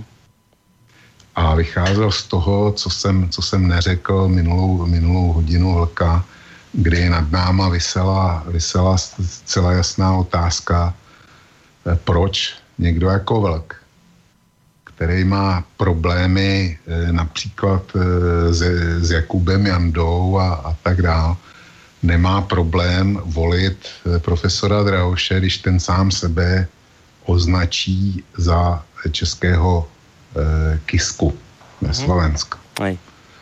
Takže odpověď, odpověď znáš. Znám. A, a ešte sa mi páči, ja... že si to dokonca k Halíkovi prirovnal. To bolo, to bolo ešte no trefnejšie. tam no. já jsem dostával maily typu, jak můžu volit někoho, za, kým, e, za koho lobuje nebo e, koho chválí e, Páter Halík, hej, hej. Nebo, nebo jako Pjanda, jo, to, mm. aby, aby to bylo jasné. A já s tím nemám problém. Kdyby byl vyhrál Jiří Drahoš, tak by byl vyšel, vyšla analýza pod, eh, o těch volev pod, pod názvem e, není, žádná, e, není žádný důvod k vítězství, k oslavám. Tak by to bylo a smyslem by bylo, že bych byl sděloval posluchačům, že jsem rád, že vyhrál Jiří Drahoš. Ale že je mi jasný, že se vůči němu budu velmi často, velmi, velmi důsledně vymezovat. A teďko proč jsem teďko zodpovím ten dotaz. Proč jsem volil stejně jako Páter Halí, který ho bytostně nesnáším a e, považuji ho za jednoho ze strůjců e, ve výsledku, v konečném důsledku ze strůjců porážky profesora Drahoše. Bolísku, a budu to demonstrovat na vašem e, prezidentu Kiskovi, který ho e, majoritní posluchač zná líp. Ten, já ti ty dotazy mm, musím položit ty dvě otázky, které budou, eh, které jsou klíčové pro můj postoj. Musím položit, přestože ty víš, proč se tě ptám mm. a tudíž, eh, tudíž odpovíš eh, zcela jasně. Mm. Ehm, Borisku, myslíš si, že je zločinem, přestupkem nebo zkrátka něčím zásadně nedobrým, když dva lidi mají na stejnou věc naprosto odlišný názor? Nie, nemyslím, dokonce si myslím, že to je žiadúce a potrebné. A v demokracii je naprosto normální. Tak, bez toho se ani nedá tak. celkom fungovat. Přesně tak. Tak v tom, se, v tom se shodujeme a myslím si, že se shodneme i v té druhé otázce. A myslíš si, že je, že je jaksi v demokracii přípustné, aby politik eh, lhal, eventuálně přestupoval zákon, to eh, stavíš toto naroveň, naroveň tomu, že má někdo jiný názor? No ne, určitě ne, však to jsou Samozrejme, že nemôžeš povedať, že je to v poriadku, keď, keď klame a, pre, a dokonca prestupuje zákon. Akože baviť sa o tom, že politik mlží a neviem čo, tak dobre, to môže byť nejaká politická prax, ale prestupovanie zákona asi by si nenašiel človeka, ktorý by ti povedal, že to je, že to je v poriadku. Samozrejme, že nie. Tak, e, já to budu aplikovat na e, vašeho pana e, prezidenta Kisku. Pan prezident Kiska razí nějaký názorový spektrum vůči NATO, vůči Evropské unii, vůči Rusku, vůči čemukoliv. Mm. E, razí nějaký názory a razil je od samého začátku. A ty kvůli tomu, mimo jiné, teda provozuješ, provozuješ e, tohle internetový rádio a provozuješ ho mimořádně dobře. Protože s názorem bojuješ jiným názorem opět v demokracii je normální, ba základní prvek té demokracie. Prostě dokud pan Kiska razil jenom jiný názory, tak ty si měl jako občan šanci s tím bojovat denodenně e, svým názorem nebo názorem svých hostů a, a, a tak dál na slobodném rádiu. Ty šance byly stejné. Jiná, jiná kvalita nastala v momentě, kdy se u vás začaly řešit daňové záležitosti vašeho prezidenta pana Kisky. Já nebudu, já nevím, jestli to je dobře nebo ne, tak, tak do toho nevidím a nebudu do toho šťourat. Ale tohle už je jiná kvalita a tam, jak si slobodný vysílač, nemá, tam už prostě názor nefunguje, to není rovnocená zbraň, tam existuje jediná zbraň. A tou je volební lístek a vy, vy to budete mít na přes rok zase. Jo? A ty se budeš moct, pokud to byl přešlap proti, proti daňovým předpisům, proti zákonům, tak ty a e, všichni posluchači budete mít jednu jedinou možnost, jak e, mu další úřadování zatrhnout a to bude přes volební lístek. A tohle bylo přesně moje stanovisko, kdy já jsem některé kroky Miloše Zemana vůči, eh, zejména teda vůči tomu, jak postupoval eh, proti bývalému premiéru Sobotkovi a, a ještě teda některé další záležitosti vyhodnotil jako, jako překročení zákona strany nebo porušení nepsaných zákonů. No, no počkej. Tím se, tam se, no. počkej, tam se nedá bojovat už jenom, jenom názorem. A přišel okamžik, kdy jsem se rozhodl použít volební lístek. Pan Drahoš je v té kategorii jiný názor. A já mám, já mám možnost s ním bojovat jiným názorem. A taky bych to dělal. Dělal bych to velmi důsledně a měřil bych mu úplně stejně jako Zemanovi.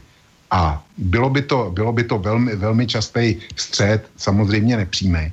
Čili pan Drahoš o mě byl o jiném názoru.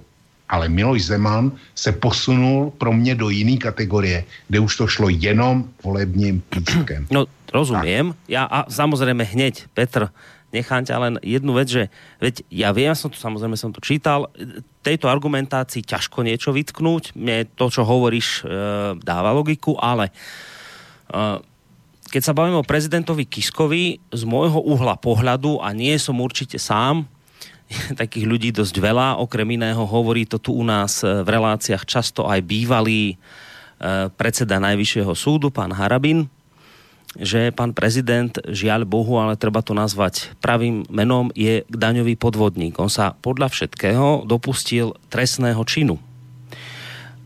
A ja neviem teraz, že ja chápem, keď povieš, že ak sa niekto dopustí trestného činu, tak tam už musím bojovať volebným lístkom. Tam už nejde o názor. A pre mňa osobne, a toto si trafil kniez po hlavičke, mne môže byť Kiska akokoľvek nepríjemný, ako mi aj je, ale definitívne som nad ním zlomil palicu potom, ako som sa dozvedel, že tento človek podľa všetkého chcel obchádzať dane. A keď ešte vidím tú maškarádu pol, e, novinársku, ako mu robia kšovi, ako sa ho snažia teraz silou, mocou e, nejakým spôsobom očistiť, tak je to niečo obludné, z čoho ťa až napína. Ale určitě sa z tvojho uhla pohľadu dopustil takýchto vecí pán Zeman? Ne, daňový podvod určitě ne, ale to, co předvedl ze Sobotkou na hradě, kdy prostě ohejbal velmi účelově ústavu, jo, eh, kdy eh, odmítl nejdřív návrh na odvolání ministra Babiše, jo, prostě své volně, kdy vykládal demisi vlády jinak, než to říká ústava. A potom, eh, potom eh, mu to potvrdil eh, ten, ten jeho milný výklad, potvrdil veřejně, veřejně předseda ústavního soudu Pavel Rychecký, který byl jeho kamarád a vysloveně to odmítl a řekl, že kdyby se to dostalo k ústavnímu soudu, takže prezident, prezident prohrál. Nicméně on, Pavel Rychecký, šel potom ještě dál, kdy eh, ve svých dalších vyjádřeních, a abych je mohl najít na internetu, řekl, že Miloš Zeman eh, zkrátka, je to parafrázování, nectí, nectí zákony. Jo. Takže to je, já, já bych si vůbec netroufl tvrdit, že Miloš Zeman se dopustil nějakého kriminálního činu. To určitě teda ne. To, to odmítám. Jo. Ale z mého hlediska prostě si přisvojoval On to, eh, Miloš Zeman to konečně, a můžu ho citovat, eh, přiznal sám, kdy přednedávnem, když jmenoval poprvně Babiše, tak říkal eh, v jednom vystoupení, že si umí představit, že vláda v demisi bude, bude vládnout celý čtyři roky a že všichni by si měli uvědomit, že je o něm známo, že kreativním způsobem vykládá ústavu. To, jestli necitu Miloše Zemana úplně doslova, tak velmi téměř doslova. Jo. Čili když tě tohle někdo řekne, že kreativně vykládá ústavu, tak eh, jak si tady veškerá legrace končí. A to je ten důvod, kdy už potom nejde, nejde o jiný názor, ale jde o použití volebního lísku. Já ti velmi rozumím a naprosto bez výhrad stojím, stojím za tvým stanoviskem vůči, vůči panu Kiskovi. Jestliže je šetřen daňově, tak, eh, tak opravdu to asi není žádná legrace a postupoval bych úplně stejně. Ale u nás doma jsem to vyhodnotil velmi, tu situaci velmi podobně, hmm. byť eh, dejme tomu eh, z jiné stránky zákona. Prezident mi nemůže přísahat na, na ústavu, že ji bude ctít a pak říkat, že ji bude kreativně vykládat. To nejde. No uvidíme, co na to Petr. Já se vůbec nebudu vyjadřovat k nějaké, nějakému výkladu ústavy. Myslím, že tím bychom se dostali hodně mimo téma a také se nebudu určitě vyjadřovat panu Kiskovi, ačkoliv jsem samozřejmě všechny ty informace také zaznamenal a, a, a do paměti si je vepsal. Um, také bych mohl říkat, že ta kampaně, nebo respektive ta agentura, která eh, v tom lítá, která dělala pro pana Kisku, dělala také proti panu Kotlebovi ve tvém Borisku v eh, bansko kraji, že to jistě nebudou náhody. No. To, to jsou všechno takové jako podružnosti pro tuhle tu věc, ne, nepodstatné. Chci říct jinou věc. Já bych se vrátil k tomu podstatnému, co jste si povídali. A to je, na čem tedy spočívá demokracie, a to je diskuse, výměna názoru. A já bych se tedy vrátil možná k výměně názoru mezi panem Zemanem a panem Drahošem. Minimálně v těch dvou pořadech, které jsme měli možnost vidět, kde se zúčastnili oba. Já bych ty monology Zemana celku pominul, protože eh, byly, byly, byly to monology. Tam se Drahoš neměl možnost, nebo měl možnost, ale nechtěl se toho zúčastnit, takže se nevyjádřil. Já jsem se velice pečlivě díval na oba dva ty pořady, na oba dva celé, dokonce jsem si je pak pustil znova. Eh, musím se přiznat, že jsem od pana Drahoše kdy, eh, v těchto dvou pořadech a v podstatě ani v průběhu celé kampaně neslyšel skoro žádný názor. Já mám problém s tím eh, diskutovat s někým, kdo nemá názor. A to teď nemluvím o Vlkovi. Vlk má názory velmi silné a s tím diskutuju velmi rád, protože to má smysl. Jako on argumentuje, já se snažím argumentovat a, a někde prostřed eh, je, je nějaký prostor pro to, aby si posluchač udělal názor. Ale s panem Drahošem já, kromě chemie, které vůbec nerozumím, bych asi neměl o čem vůbec diskutovat, protože já jsem ho neslyšel, neslyšel vyslovit jediný politický názor. A to byl můj hlavní argument proti jeho volbě, protože já nemůžu volit, když nevím koho. E, s chodou okolností v takové e, metafoře to vyjádřil v jednom televizním pořadu pan Jako, bývalý spolupracovník, obstávající spolupracovník, který Václava Klauze, bývalý, bývalý jeho tajemník na hradě, který to e, metaforicky vyjádřil takhle. A to podotýkám, jako je velmi ortodoxní konzervativec a pravičák a, a Zemana rád velmi silně nemá, ani osobně, ani ideologicky. Říkal, pro mě Zeman je rozhrkaný, pomalý auto s rozbitýma součástkama, ale vím, že má volant, vím, že jede po nějaký rozhrkaný děravý silnici a vím, jaký směr zhruba ten to auto má ale Drahoš je pro mě eh, jakýsi vozidlo, o kterém vůbec nevím, eh, kam jede, jestli příští metr má začerněný přední sklo, eh, jestli příští metr nebude náhodou propást a do ní nespadnem. Já o něm nevím vůbec nic, kam mě to jeho auto poveze. Proto ho nemůžu volit. A já se s tím hodím, s tohle metaforou docela stotožňuji. Já jsem měl opravdu poctivou snahu Eh, se dopátrat nějakých jeho názorů. Ono se mu předhazuje, předhazuje nejčastěji změna názoru na migraci eh, a podpis pod, eh, pod jeho petici z roku 2015 věci proti strachu a hostejnosti, kde, když to přečtu, tak se podepsal pod text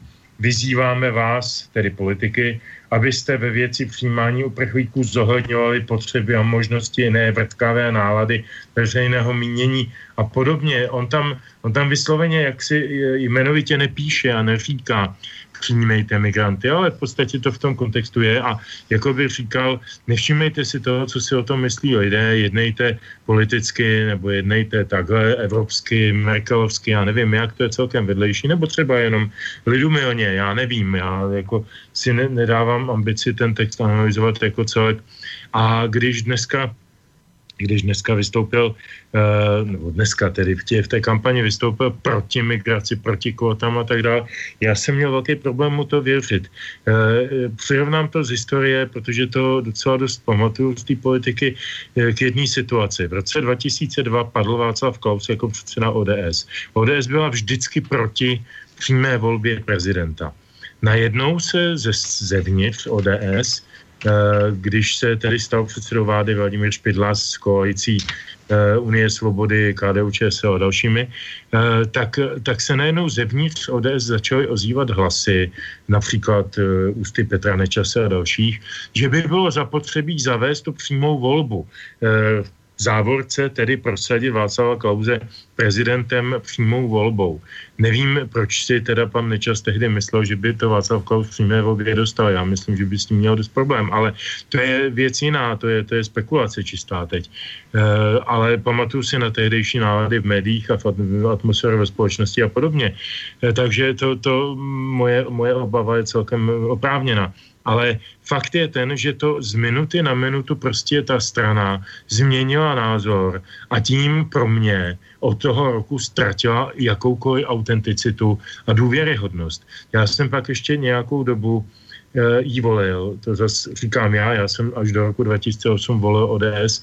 E, v roce 2008 jsem jí volit přestal, protože Mirek Topolánek v ní e, uskutečnil takový jakoby vnitřní, vnitřní změnu když nechci použít převrat slovo, a jako, jako způsoby a techniky té změny se mi pra nic nelíbily a měl jsem pocit, že najednou má Marek Dalík větší slovo než celá členská základna takže jsem přestal volit ODS.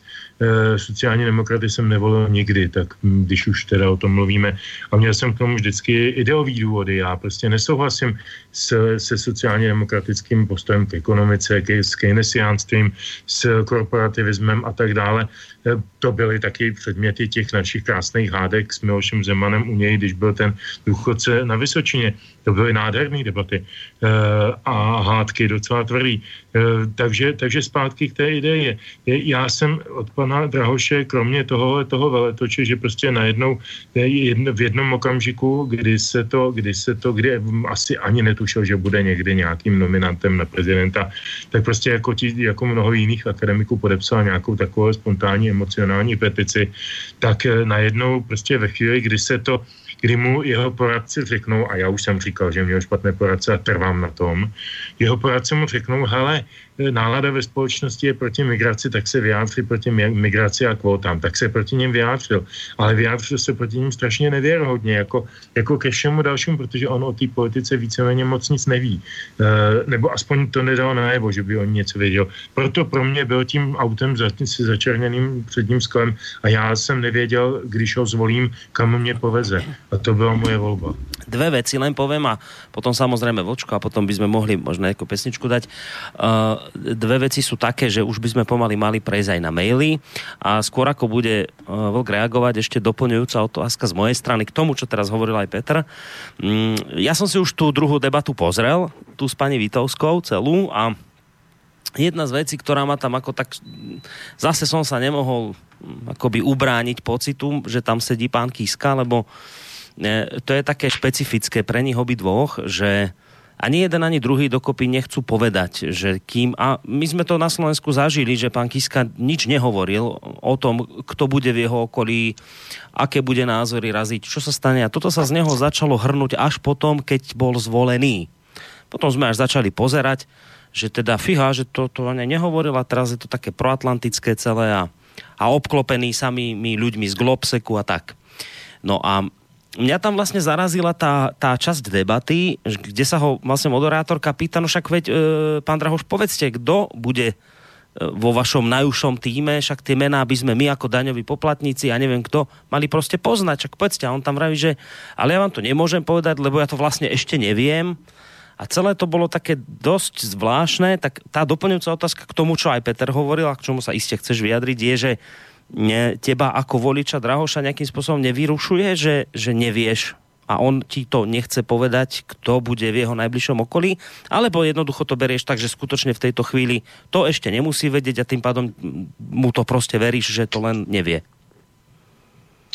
Borisku, přímá, eh, přímá odpověď na přímou otázku. Mně tohle naprosto nevadí. A eh, já nebudu řešit, jestli, jestli to skutečně ještě nevěděl, mm-hmm. nebo jestli to nechtěl říct. Mm-hmm. Z velice jednoduchého důvodu. Já na jeho místě bych jednal úplně stejně. Protože říkat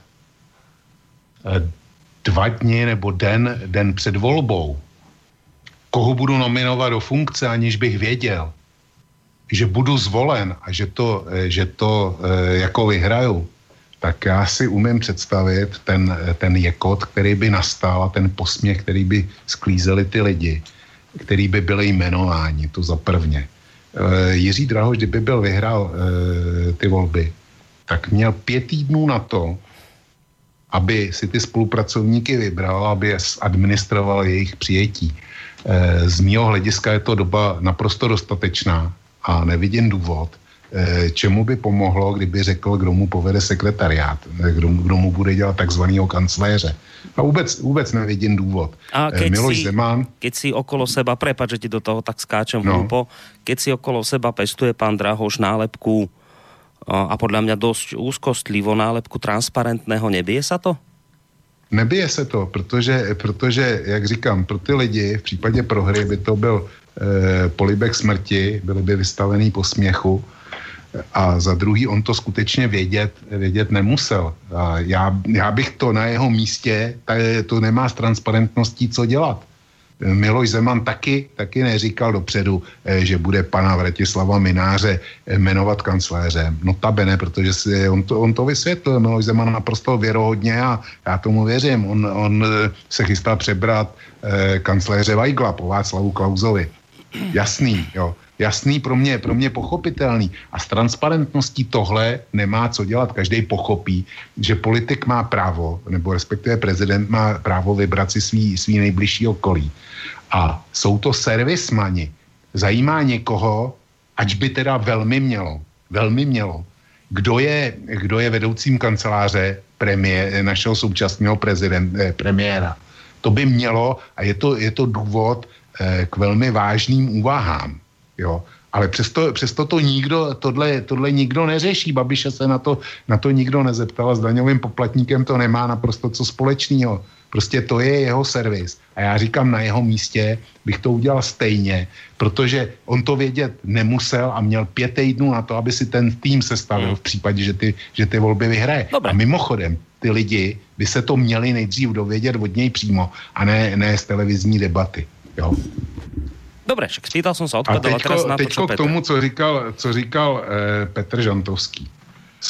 Já se domnívám, že ten jeho výklad, eh, Petře odpust, ale já ho mám za, eh, to není nájezd na tebe, já ho mám za velmi povrchní. A eh, prostě je to, je to výklad, který, který u nás eh, najdeš v 99% popisů profesora Drahoše. Já to považuji za neadek, neadekvátní a e, povrchní, jak jsem řekl. A teďko proč? Jiří Drahoš, voliči Jiřího Drahoše, to bylo obrovský spektrum, e, politický spektrum a názorový spektrum. Tam byla jedna, e, to spektrum sahalo podle mě od komunistické strany. Já věřím, že měl i voliče mezi komunisty až dejme tomu k takové té opravdu konzervativní pravici eh, v, v ODS nebo ještě potom, potom nějakým přesahem nebo teda TOP 09. A mm, na jedné straně si představ Kalouska, nebo já nevím, politika pravicového, kterýho ty znáš, a na druhé straně si představ třeba mě, nepůjdeme už, už do, těch, do těch krajností to názorový spektrum a e, politický preference a vidění světa, globalizace, postoj, postoj e, k Rusku, postoj k NATO, postoj k Evropské unii, tak tam máš všechny možný, e, možný pozice. A Jiřímu, tam byla jedna jediná jednotící idea. A ta idea se jmenovala Nechci Zemana. Jenomže Jiří Drahoš, a tady si myslím, že mu jeho poradci radili dobře, a v momentě, kdy jej Jiří Drahoš neposlechl, tak ty volby prohrál. To neposlechl je, čili poradci mu radili, aby se, aby nebyl jednoznačný, aby se nevymezoval, notabene úřad prezidenta republiky to nepotřebuje, protože to je spíše protokolární a reprezentativní funkce u nás. Proto jsem poukázal na pana van Belena, na, na pana Steinmeiera, o kterých taky nevíš, ty jsou naprosto neviditelný v německém prostoru. Eh, o panu Belenovi si to víceméně myslím, o eh, pana Steinmeiera sleduju na německých médiích. Ty jsou neviditelný až do okamžiku, kdy musí zasáhnout. A jinak, jinak o jejich politických postojích nevíš, nevíš nic, neuplatňují je vůbec. Protože, protože jsou si vědomi mantinelů svý funkce. To je Jiří Drahoš. A Jiřímu Drahošovi, jestli je chtěl vyhrát ty volby, tak nezbylo nic jiného, než býti eh, v názorech, ve vyjadřovaných názorech amorfní a eh, aby si neodradil žádnou voličskou skupinu. A ve dvou případech se nechal unést a e, zaujal jednoznačný stanovisko a prohrálo mu to volby. Jeden, pří, jeden případ bylo, byl vztah k Rusku, kdy, kdy e, začal hrát tu tu naprosto jednostranou kartu. Eh, Rusko je eh, představitelem všeho zlýho a tak dále a tak dále. A já se domnívám, že tady ztratil část levicového, eh, elektorátu. A teď mi vypadlo, kdy bylo, kdy bylo to druhý, kdy zaujal taky jednoznačné stanovisko. Jo, už vím, kdy prohlásil na, na, na novinářský dotaz, jestli, jak to má s Andrejem Babišem, tak dal naprosto nesmyslnou odpověď typu, že, ani, že když bude zvolený, takže se ho bude týkat třetí volba a že ani v tom případě nebude jmenovat Andreje, Andreje Babiše premiérem. E, ta věc byla naprosto nesmyslná z toho titulu, že bylo dopředu jasný, že klíčový, e, jsou tam dva klíčové voličské segmenty, e, který kdo získá, tak vyhraje. Prvním segmentem mezi když si vezmeš kandidáty, který vypadli v prvním kole, byli voliči Mirka Topolánka. Sice měli jenom 4%, no ale, ale výsledek teda byl, eh, byl eh, dvě celý něco, čili ke komu se přidali voliči Mirka Topolánka většinově, tak eh, ten vyhrál. To byla jedna věc. A je druhá věc, klíčovým sektorem podle, podle preference politických strán v posledních parlamentních volbách byli voliči ANO. Tam je, tam je úplně, ten je taky, ten, ten volický tábor, eh, ano, ten je složený ze všech možných komponentů. A tam bylo, eh, bylo jasný, že taková ta část eh, z okrajových částí republiky, eh, tak, kde byl Babiš hodně silný, tak ta bude pro Zemana. A teďko šlo o to, pro koho budou, eh, to, co bych nazval vnitrozemský voliči, eh, voliči eh, hnutí ANO. A tam eh, ty prostě musel získat Jiří Drahoš, jestli je chtěl vyhrát. Jenomže on nevěděl nic lepšího, než prostě řekl, že Andreje Babiše prostě nepověří, nepověří sestavením vlády, eh, když to bude jenom trochu možný. Volič ano, dal, dal hlas v minulých volbách, hnutí ano nikoliv, protože by se mu hnutí ano líbilo, ale dal ho Andrej Babišovi, aby dal premiérem. A Jiří Drahoš který celý, celou dobu dal na svý mediální poradce, tak nevěděl nic lepšího, než říct eh, voliči ano, hele, hele, víš co, voliči ano, já prostě toho Babiše, přesně ty si ho volil, chci tvůj hlas, ale já ho jmenovat nebudu. A jasně, že volič ano si tohle uvědomil a volil, volil proti němu. Čili není to pravda s tou politickou rozplizlostí, že, že to je auto bez volantu a tak dále. Já tvrdím, že Jiří Drahoš neměl žádnou jinou možnost nemohl oplatňovat žádnou jinou volební strategii eh, ve svý, eh, přes svý vyjádření a přes svou komunikaci. Pokud chtěl vyhrát, nemohl si dovolit ztratit žád, žádný příznivce bez ohledu na eh, tu jednotící ideu, ideu eh, Zemana pryč. Já bych ho byl normálně taky nevolil, ale eh, jak si volil jsem ho přesně, přesně z tohohle důvodu. Čili ta nejednoznačnost byla daná tímhle nikoli v tím, že, že ten člověk neví, eh, neví, co má mluvit. Jestliže někdo byl 8 let velmi úspěšným šéfem Akademie věd, tak musel zastávat jednoznační stanoviska a ví, ví co to je mít názor vlastní. Jo, takže tolik moje poznámka. No, ja mám na telefóne už dlhšiu dobu, mi tu čaká poslucháč, tak ideme si vypočuť poslucháčský názor. Tak poďme na dobrý večer. Dobrý večer. Borisku, ja s tým tofu absolútne souhlasím. to je tak na úvod. s tým prirovnaním tofu. Pozdravujem do štúdia v Banskej Bystrici aj pekne. do uh, hostí. Um, blahoželám v prvom rade um, do Česka a k zvoleniu pana Miloša Zemana za prezidenta. A prijala som, prajem to vám ako bratom Čechom a prajem to aj nám, lebo um, je, je dôležité, kto bude prezident v Českej republike na nasledujúce obdobie. A považujem to za správnu voľbu. A tiež som volala svoje sesternice, rodinu.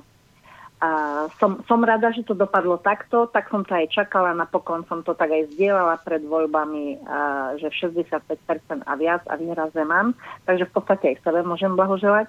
A v tomto večeri chcem povedať, že súhlasím a patia sa mi postoje pana Žantovského, pozdravujem, a chcem sa opýtať pana Volčka, či, či to nechce už trošku predýchať, to, že nevyhral ten jeho kandidát, a či neuvažuje vstúpiť do politiky a či teda už bol niekedy v politike, ja som teda bola vo vrcholovej aj, aj v tej mm, na miestnej, aj, aj v strane a tak ďalej. A či on neuvažuje o tom, že keďže komentuje alebo len komentuje, či by sa nechcel podielať aktívne, um, zapojiť do politiky, nepoznám jeho vek a proste ani vôbec nič z jeho minulosti, či bol, nebol aktívny, takže či to už nechce, nechce predýchať a teda, čo sa týka pana uh, Žantovského Petra, ďakujem, že sa tak citlivo postavil k otázke zdravotného stavu pana Zemana a v porovnaní s panom bývalým prezidentom Havlom, pretože fakt, ako aj keď vidíme, že používa tu česky povedané hú, húku,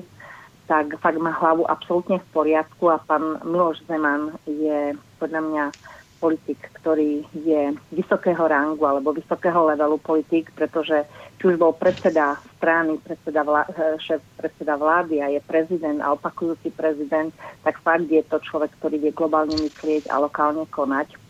Kto vie, o čom hovorím, možno niekto nevie. A pán Drahoš má na míle, na míle ďaleko od, od politika, nehovoria, že už od skúsenosti. A fakt, ako potvrdil aj v tých posledných debatách tú pozíciu pre mňa ako um, sledovateľa televízie vašej, uh, pozíciu toho, že bol starostlivo vybraný síce a fakt mu nepomohlo ani tých ďalších šesť uh, po ňom kandidátov, ktorí hlasovali v jeho prospech. Takže chcem sa spýtať toho Vlčka, že či nechce ísť do politiky No. a pán Žantovský, ďakujem a či, Mm. a kde sa nachádza teraz? No dobre, tak poďme na odpoveď. Ďakujeme za otázku z východného Slovenska. No Vlčko, čo ty a politika? No, mně je 68 a to není dobrý, dobrý věk na to, aby člověk začínal v politice. To za prvně. Za druhý, nikdy jsem nebyl politicky organizován. A e, v podstatě toho nelituju. Několikrát jsem uvažoval o tom, že bych do politiky vstoupil. Dokonce prozradím něco, co zatím neví ani moje, moje vlastní rodina. Před posledními parlamentními volbami jsem dostal e, nabídku tady od e, šéfa krajské organizace jedné strany, která se nakonec do parlamentu dostala, abych byl na e, vysokém místě jejich kandidátky e, tady v kraji. On- Ona te- teda, on se tam potom dostala jenom jednička, ale to není důležitý, ale to místo bylo, bylo téměř volitelný.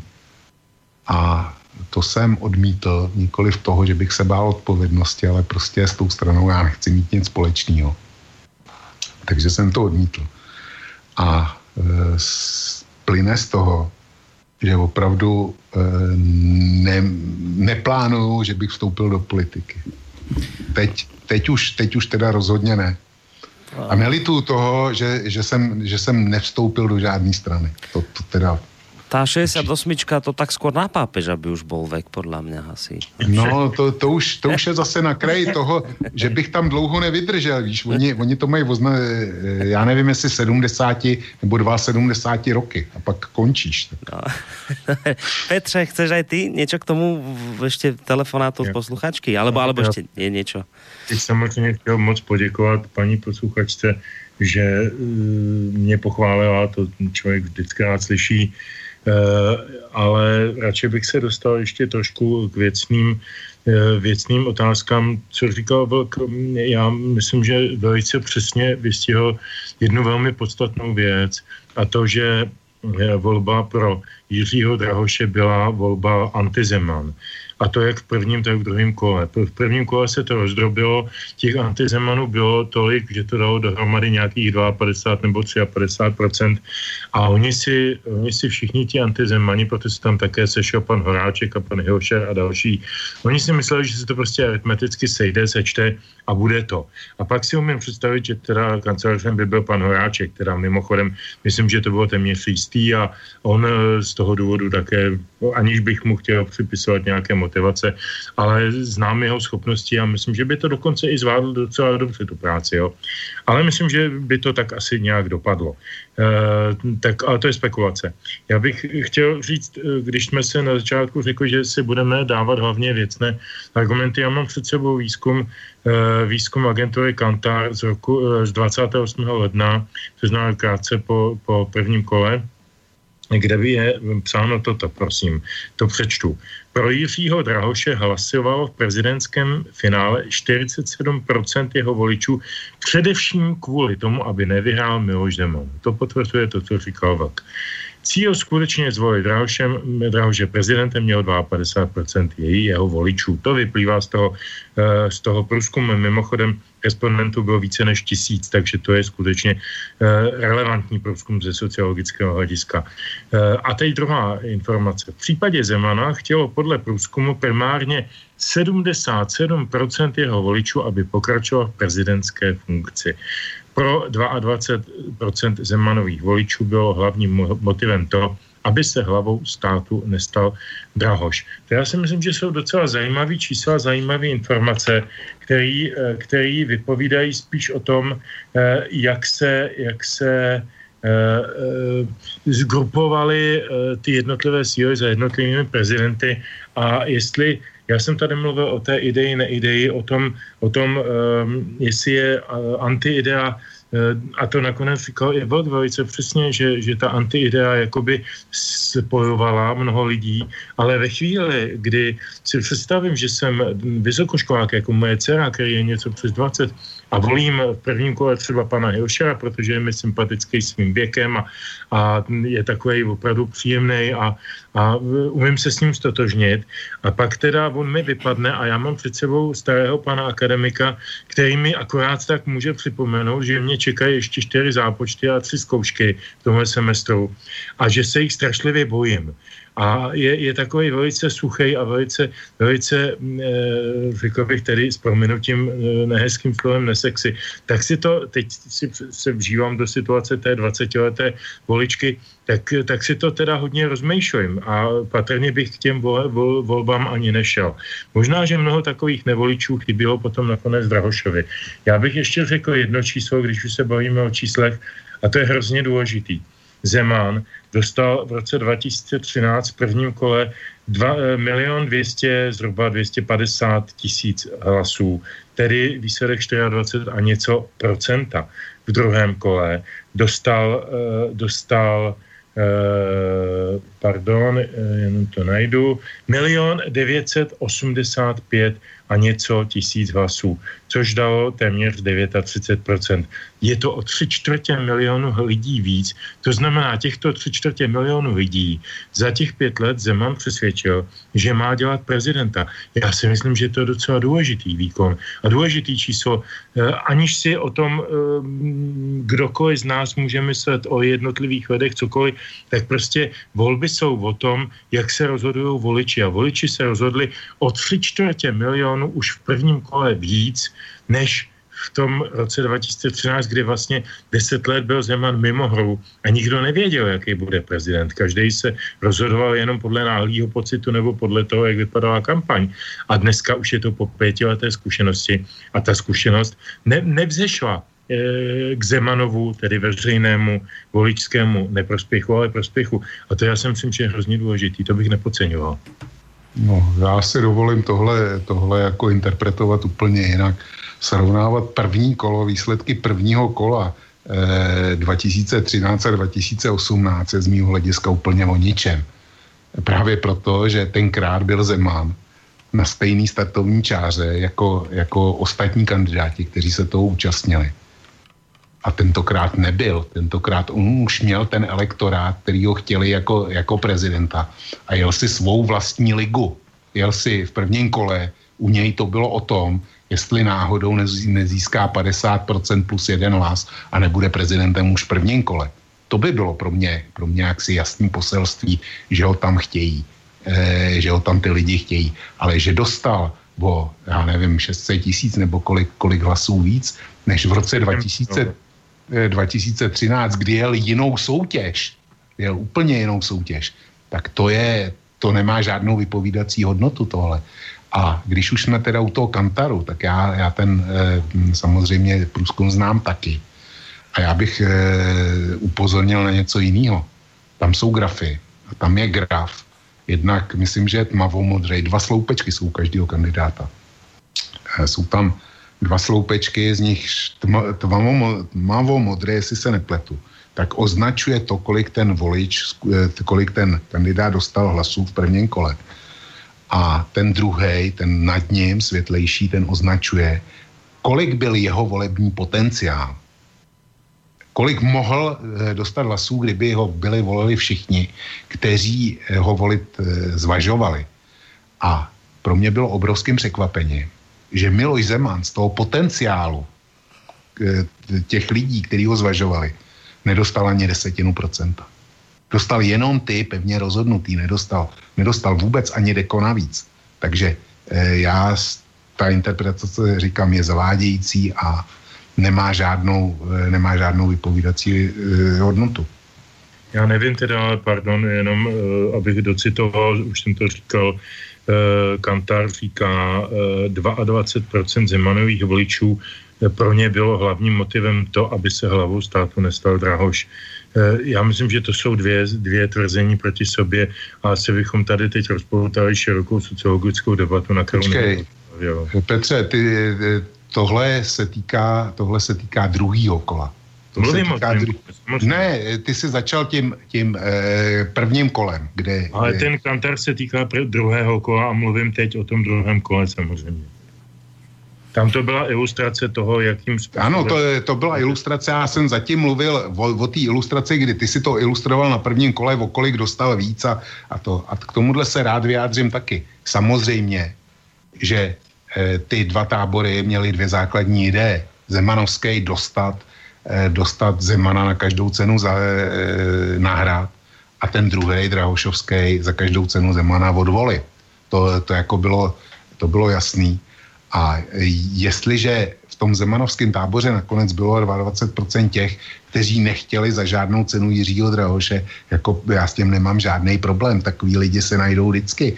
A zase na druhou stranu, bylo, tuším, jestli říkal, 47% chtělo odvolit za každou cenu Zemana jako hlavní ideo, tak tam bylo 53% těch, kteří, eh, jestli si to číslo dobře pamatuju, tam bylo 53% těch, kteří chtěli Jiřího Drahoše jako personu nárad. No. Eh, nevidím v, tím, v tom nic zásadního.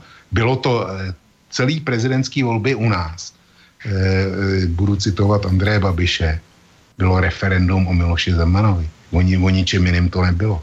No, myslím, že už jsme z těch čísel... No, promiň, promiň, no. si jenom jedna věta. Já s tím úplně souhlasím i s tím citátem Babiše a dodávám k tomu jednu, jednu jedinou větu a myslím si, že je to špatně.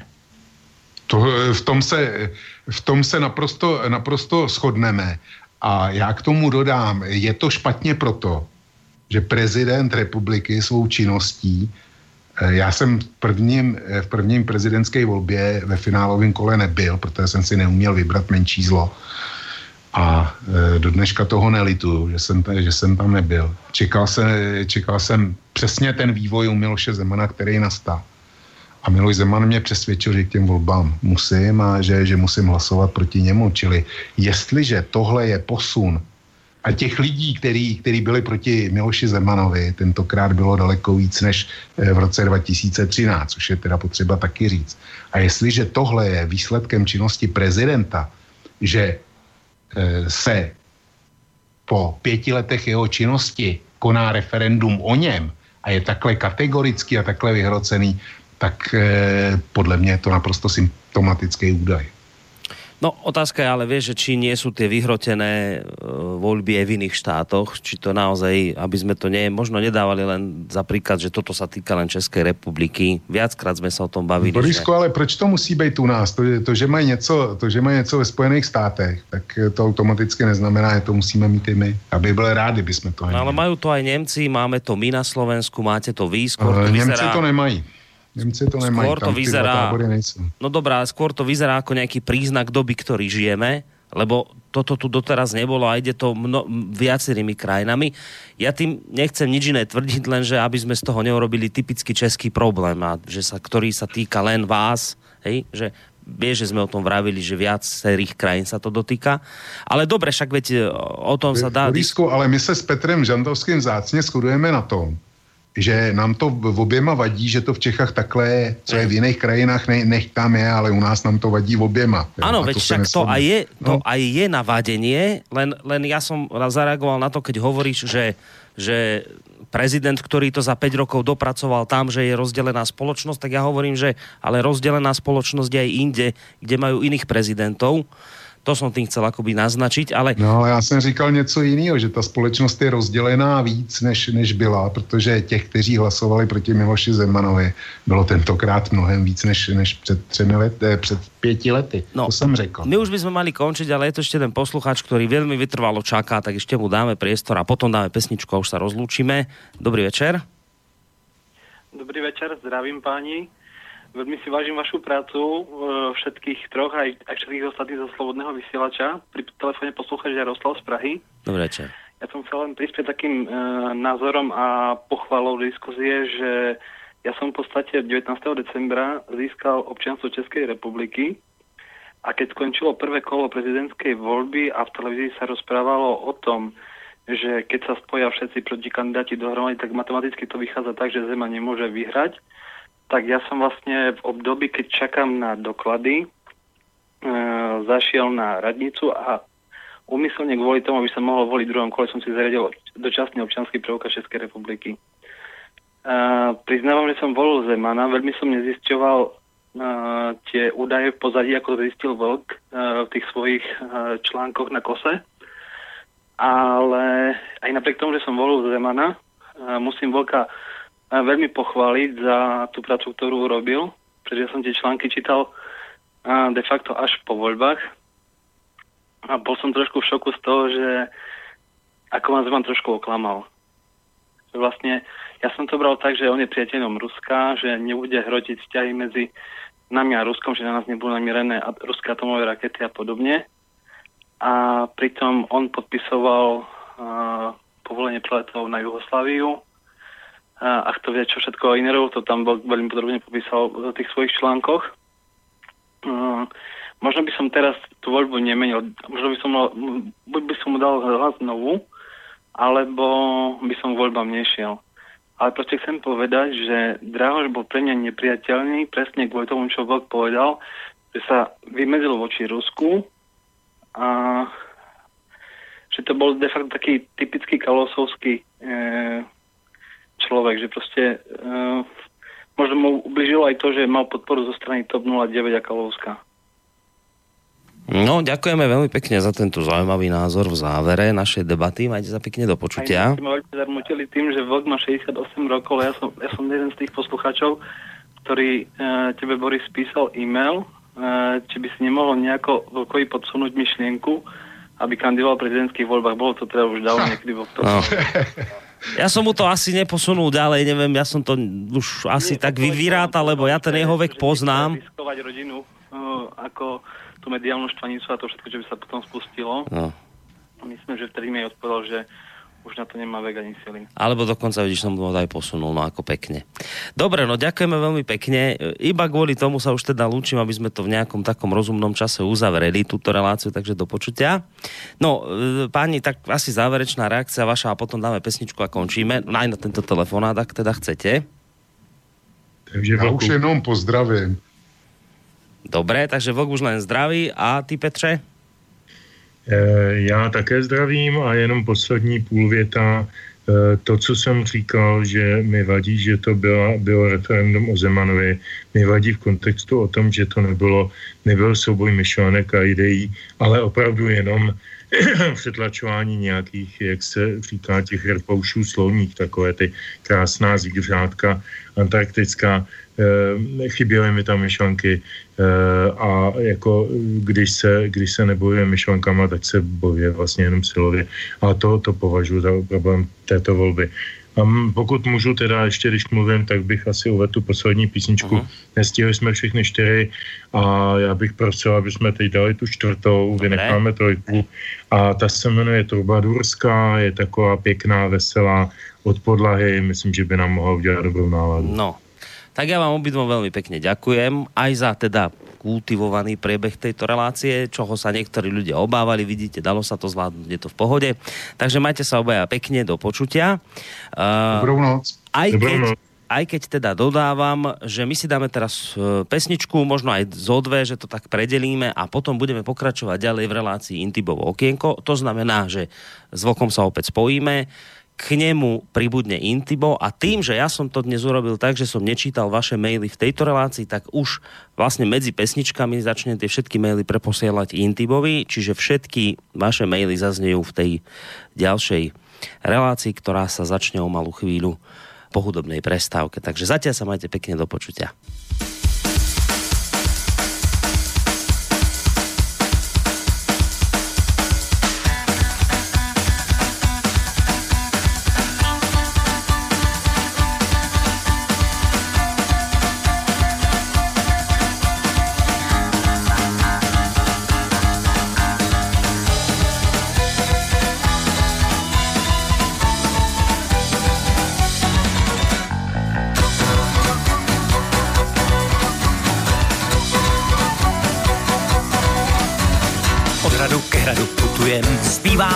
Holky muchlujem, dřív je nám nejedem, dokud tu poslední nesvedem. Kytary nikdy nám neladí, písně víc kopnou než pohladí, nakopnou zadnice ctihodných občanů z radnice. Hop hej, je veselo, pan kníže pozval ke kníže, hop hej, je veselo, dnes vítají jsme hosti. Hop hej, je veselo, ač nedali nám talíře, hop hej, je veselo, pod nám mážou kosti. Způsoby knížecí, nikdy jsme nejedli telecí, spáváme scéně, proto vidíme život tak zkresleně. A doufáme, že lidi pochopí, že pletou si na sebe konopí, že hnijou zaživa, když brečej v hospodě u piva, že hnijou zaživa, když brečej v hospodě u piva.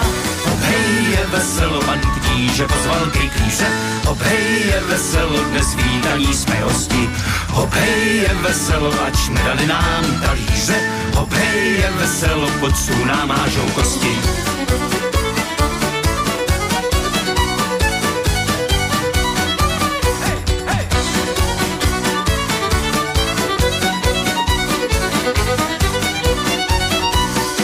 Jako by slil vodu přes cedník. Je z tebe nakonec mučedník, čekají tě ovace a taky veřejná kremace.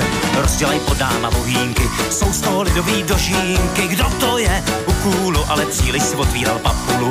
Kdo to je u kůlu, ale za nás si otvíral papulu. Je veselo, pan kníže pozval ke kvíře. Hop, hej, je veselo, dnes vítají jsme hosti. Hop, hej, je veselo, ač nedali nám talíře. Hop, hej, je veselo, pod nám mážou kosti. Hej, je veselo, pan kníže pozval ke kvíře. Hop, hej, je veselo, dnes vítaní jsme hosti. Hej, je veselo, ač nedali nám talíře. Hej, je veselo, pod nám mážou kosti.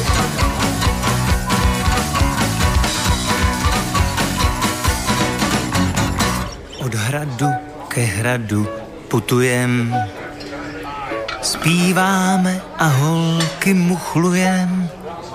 Dřív je nám nejedem, dokud tu poslední nesvedem.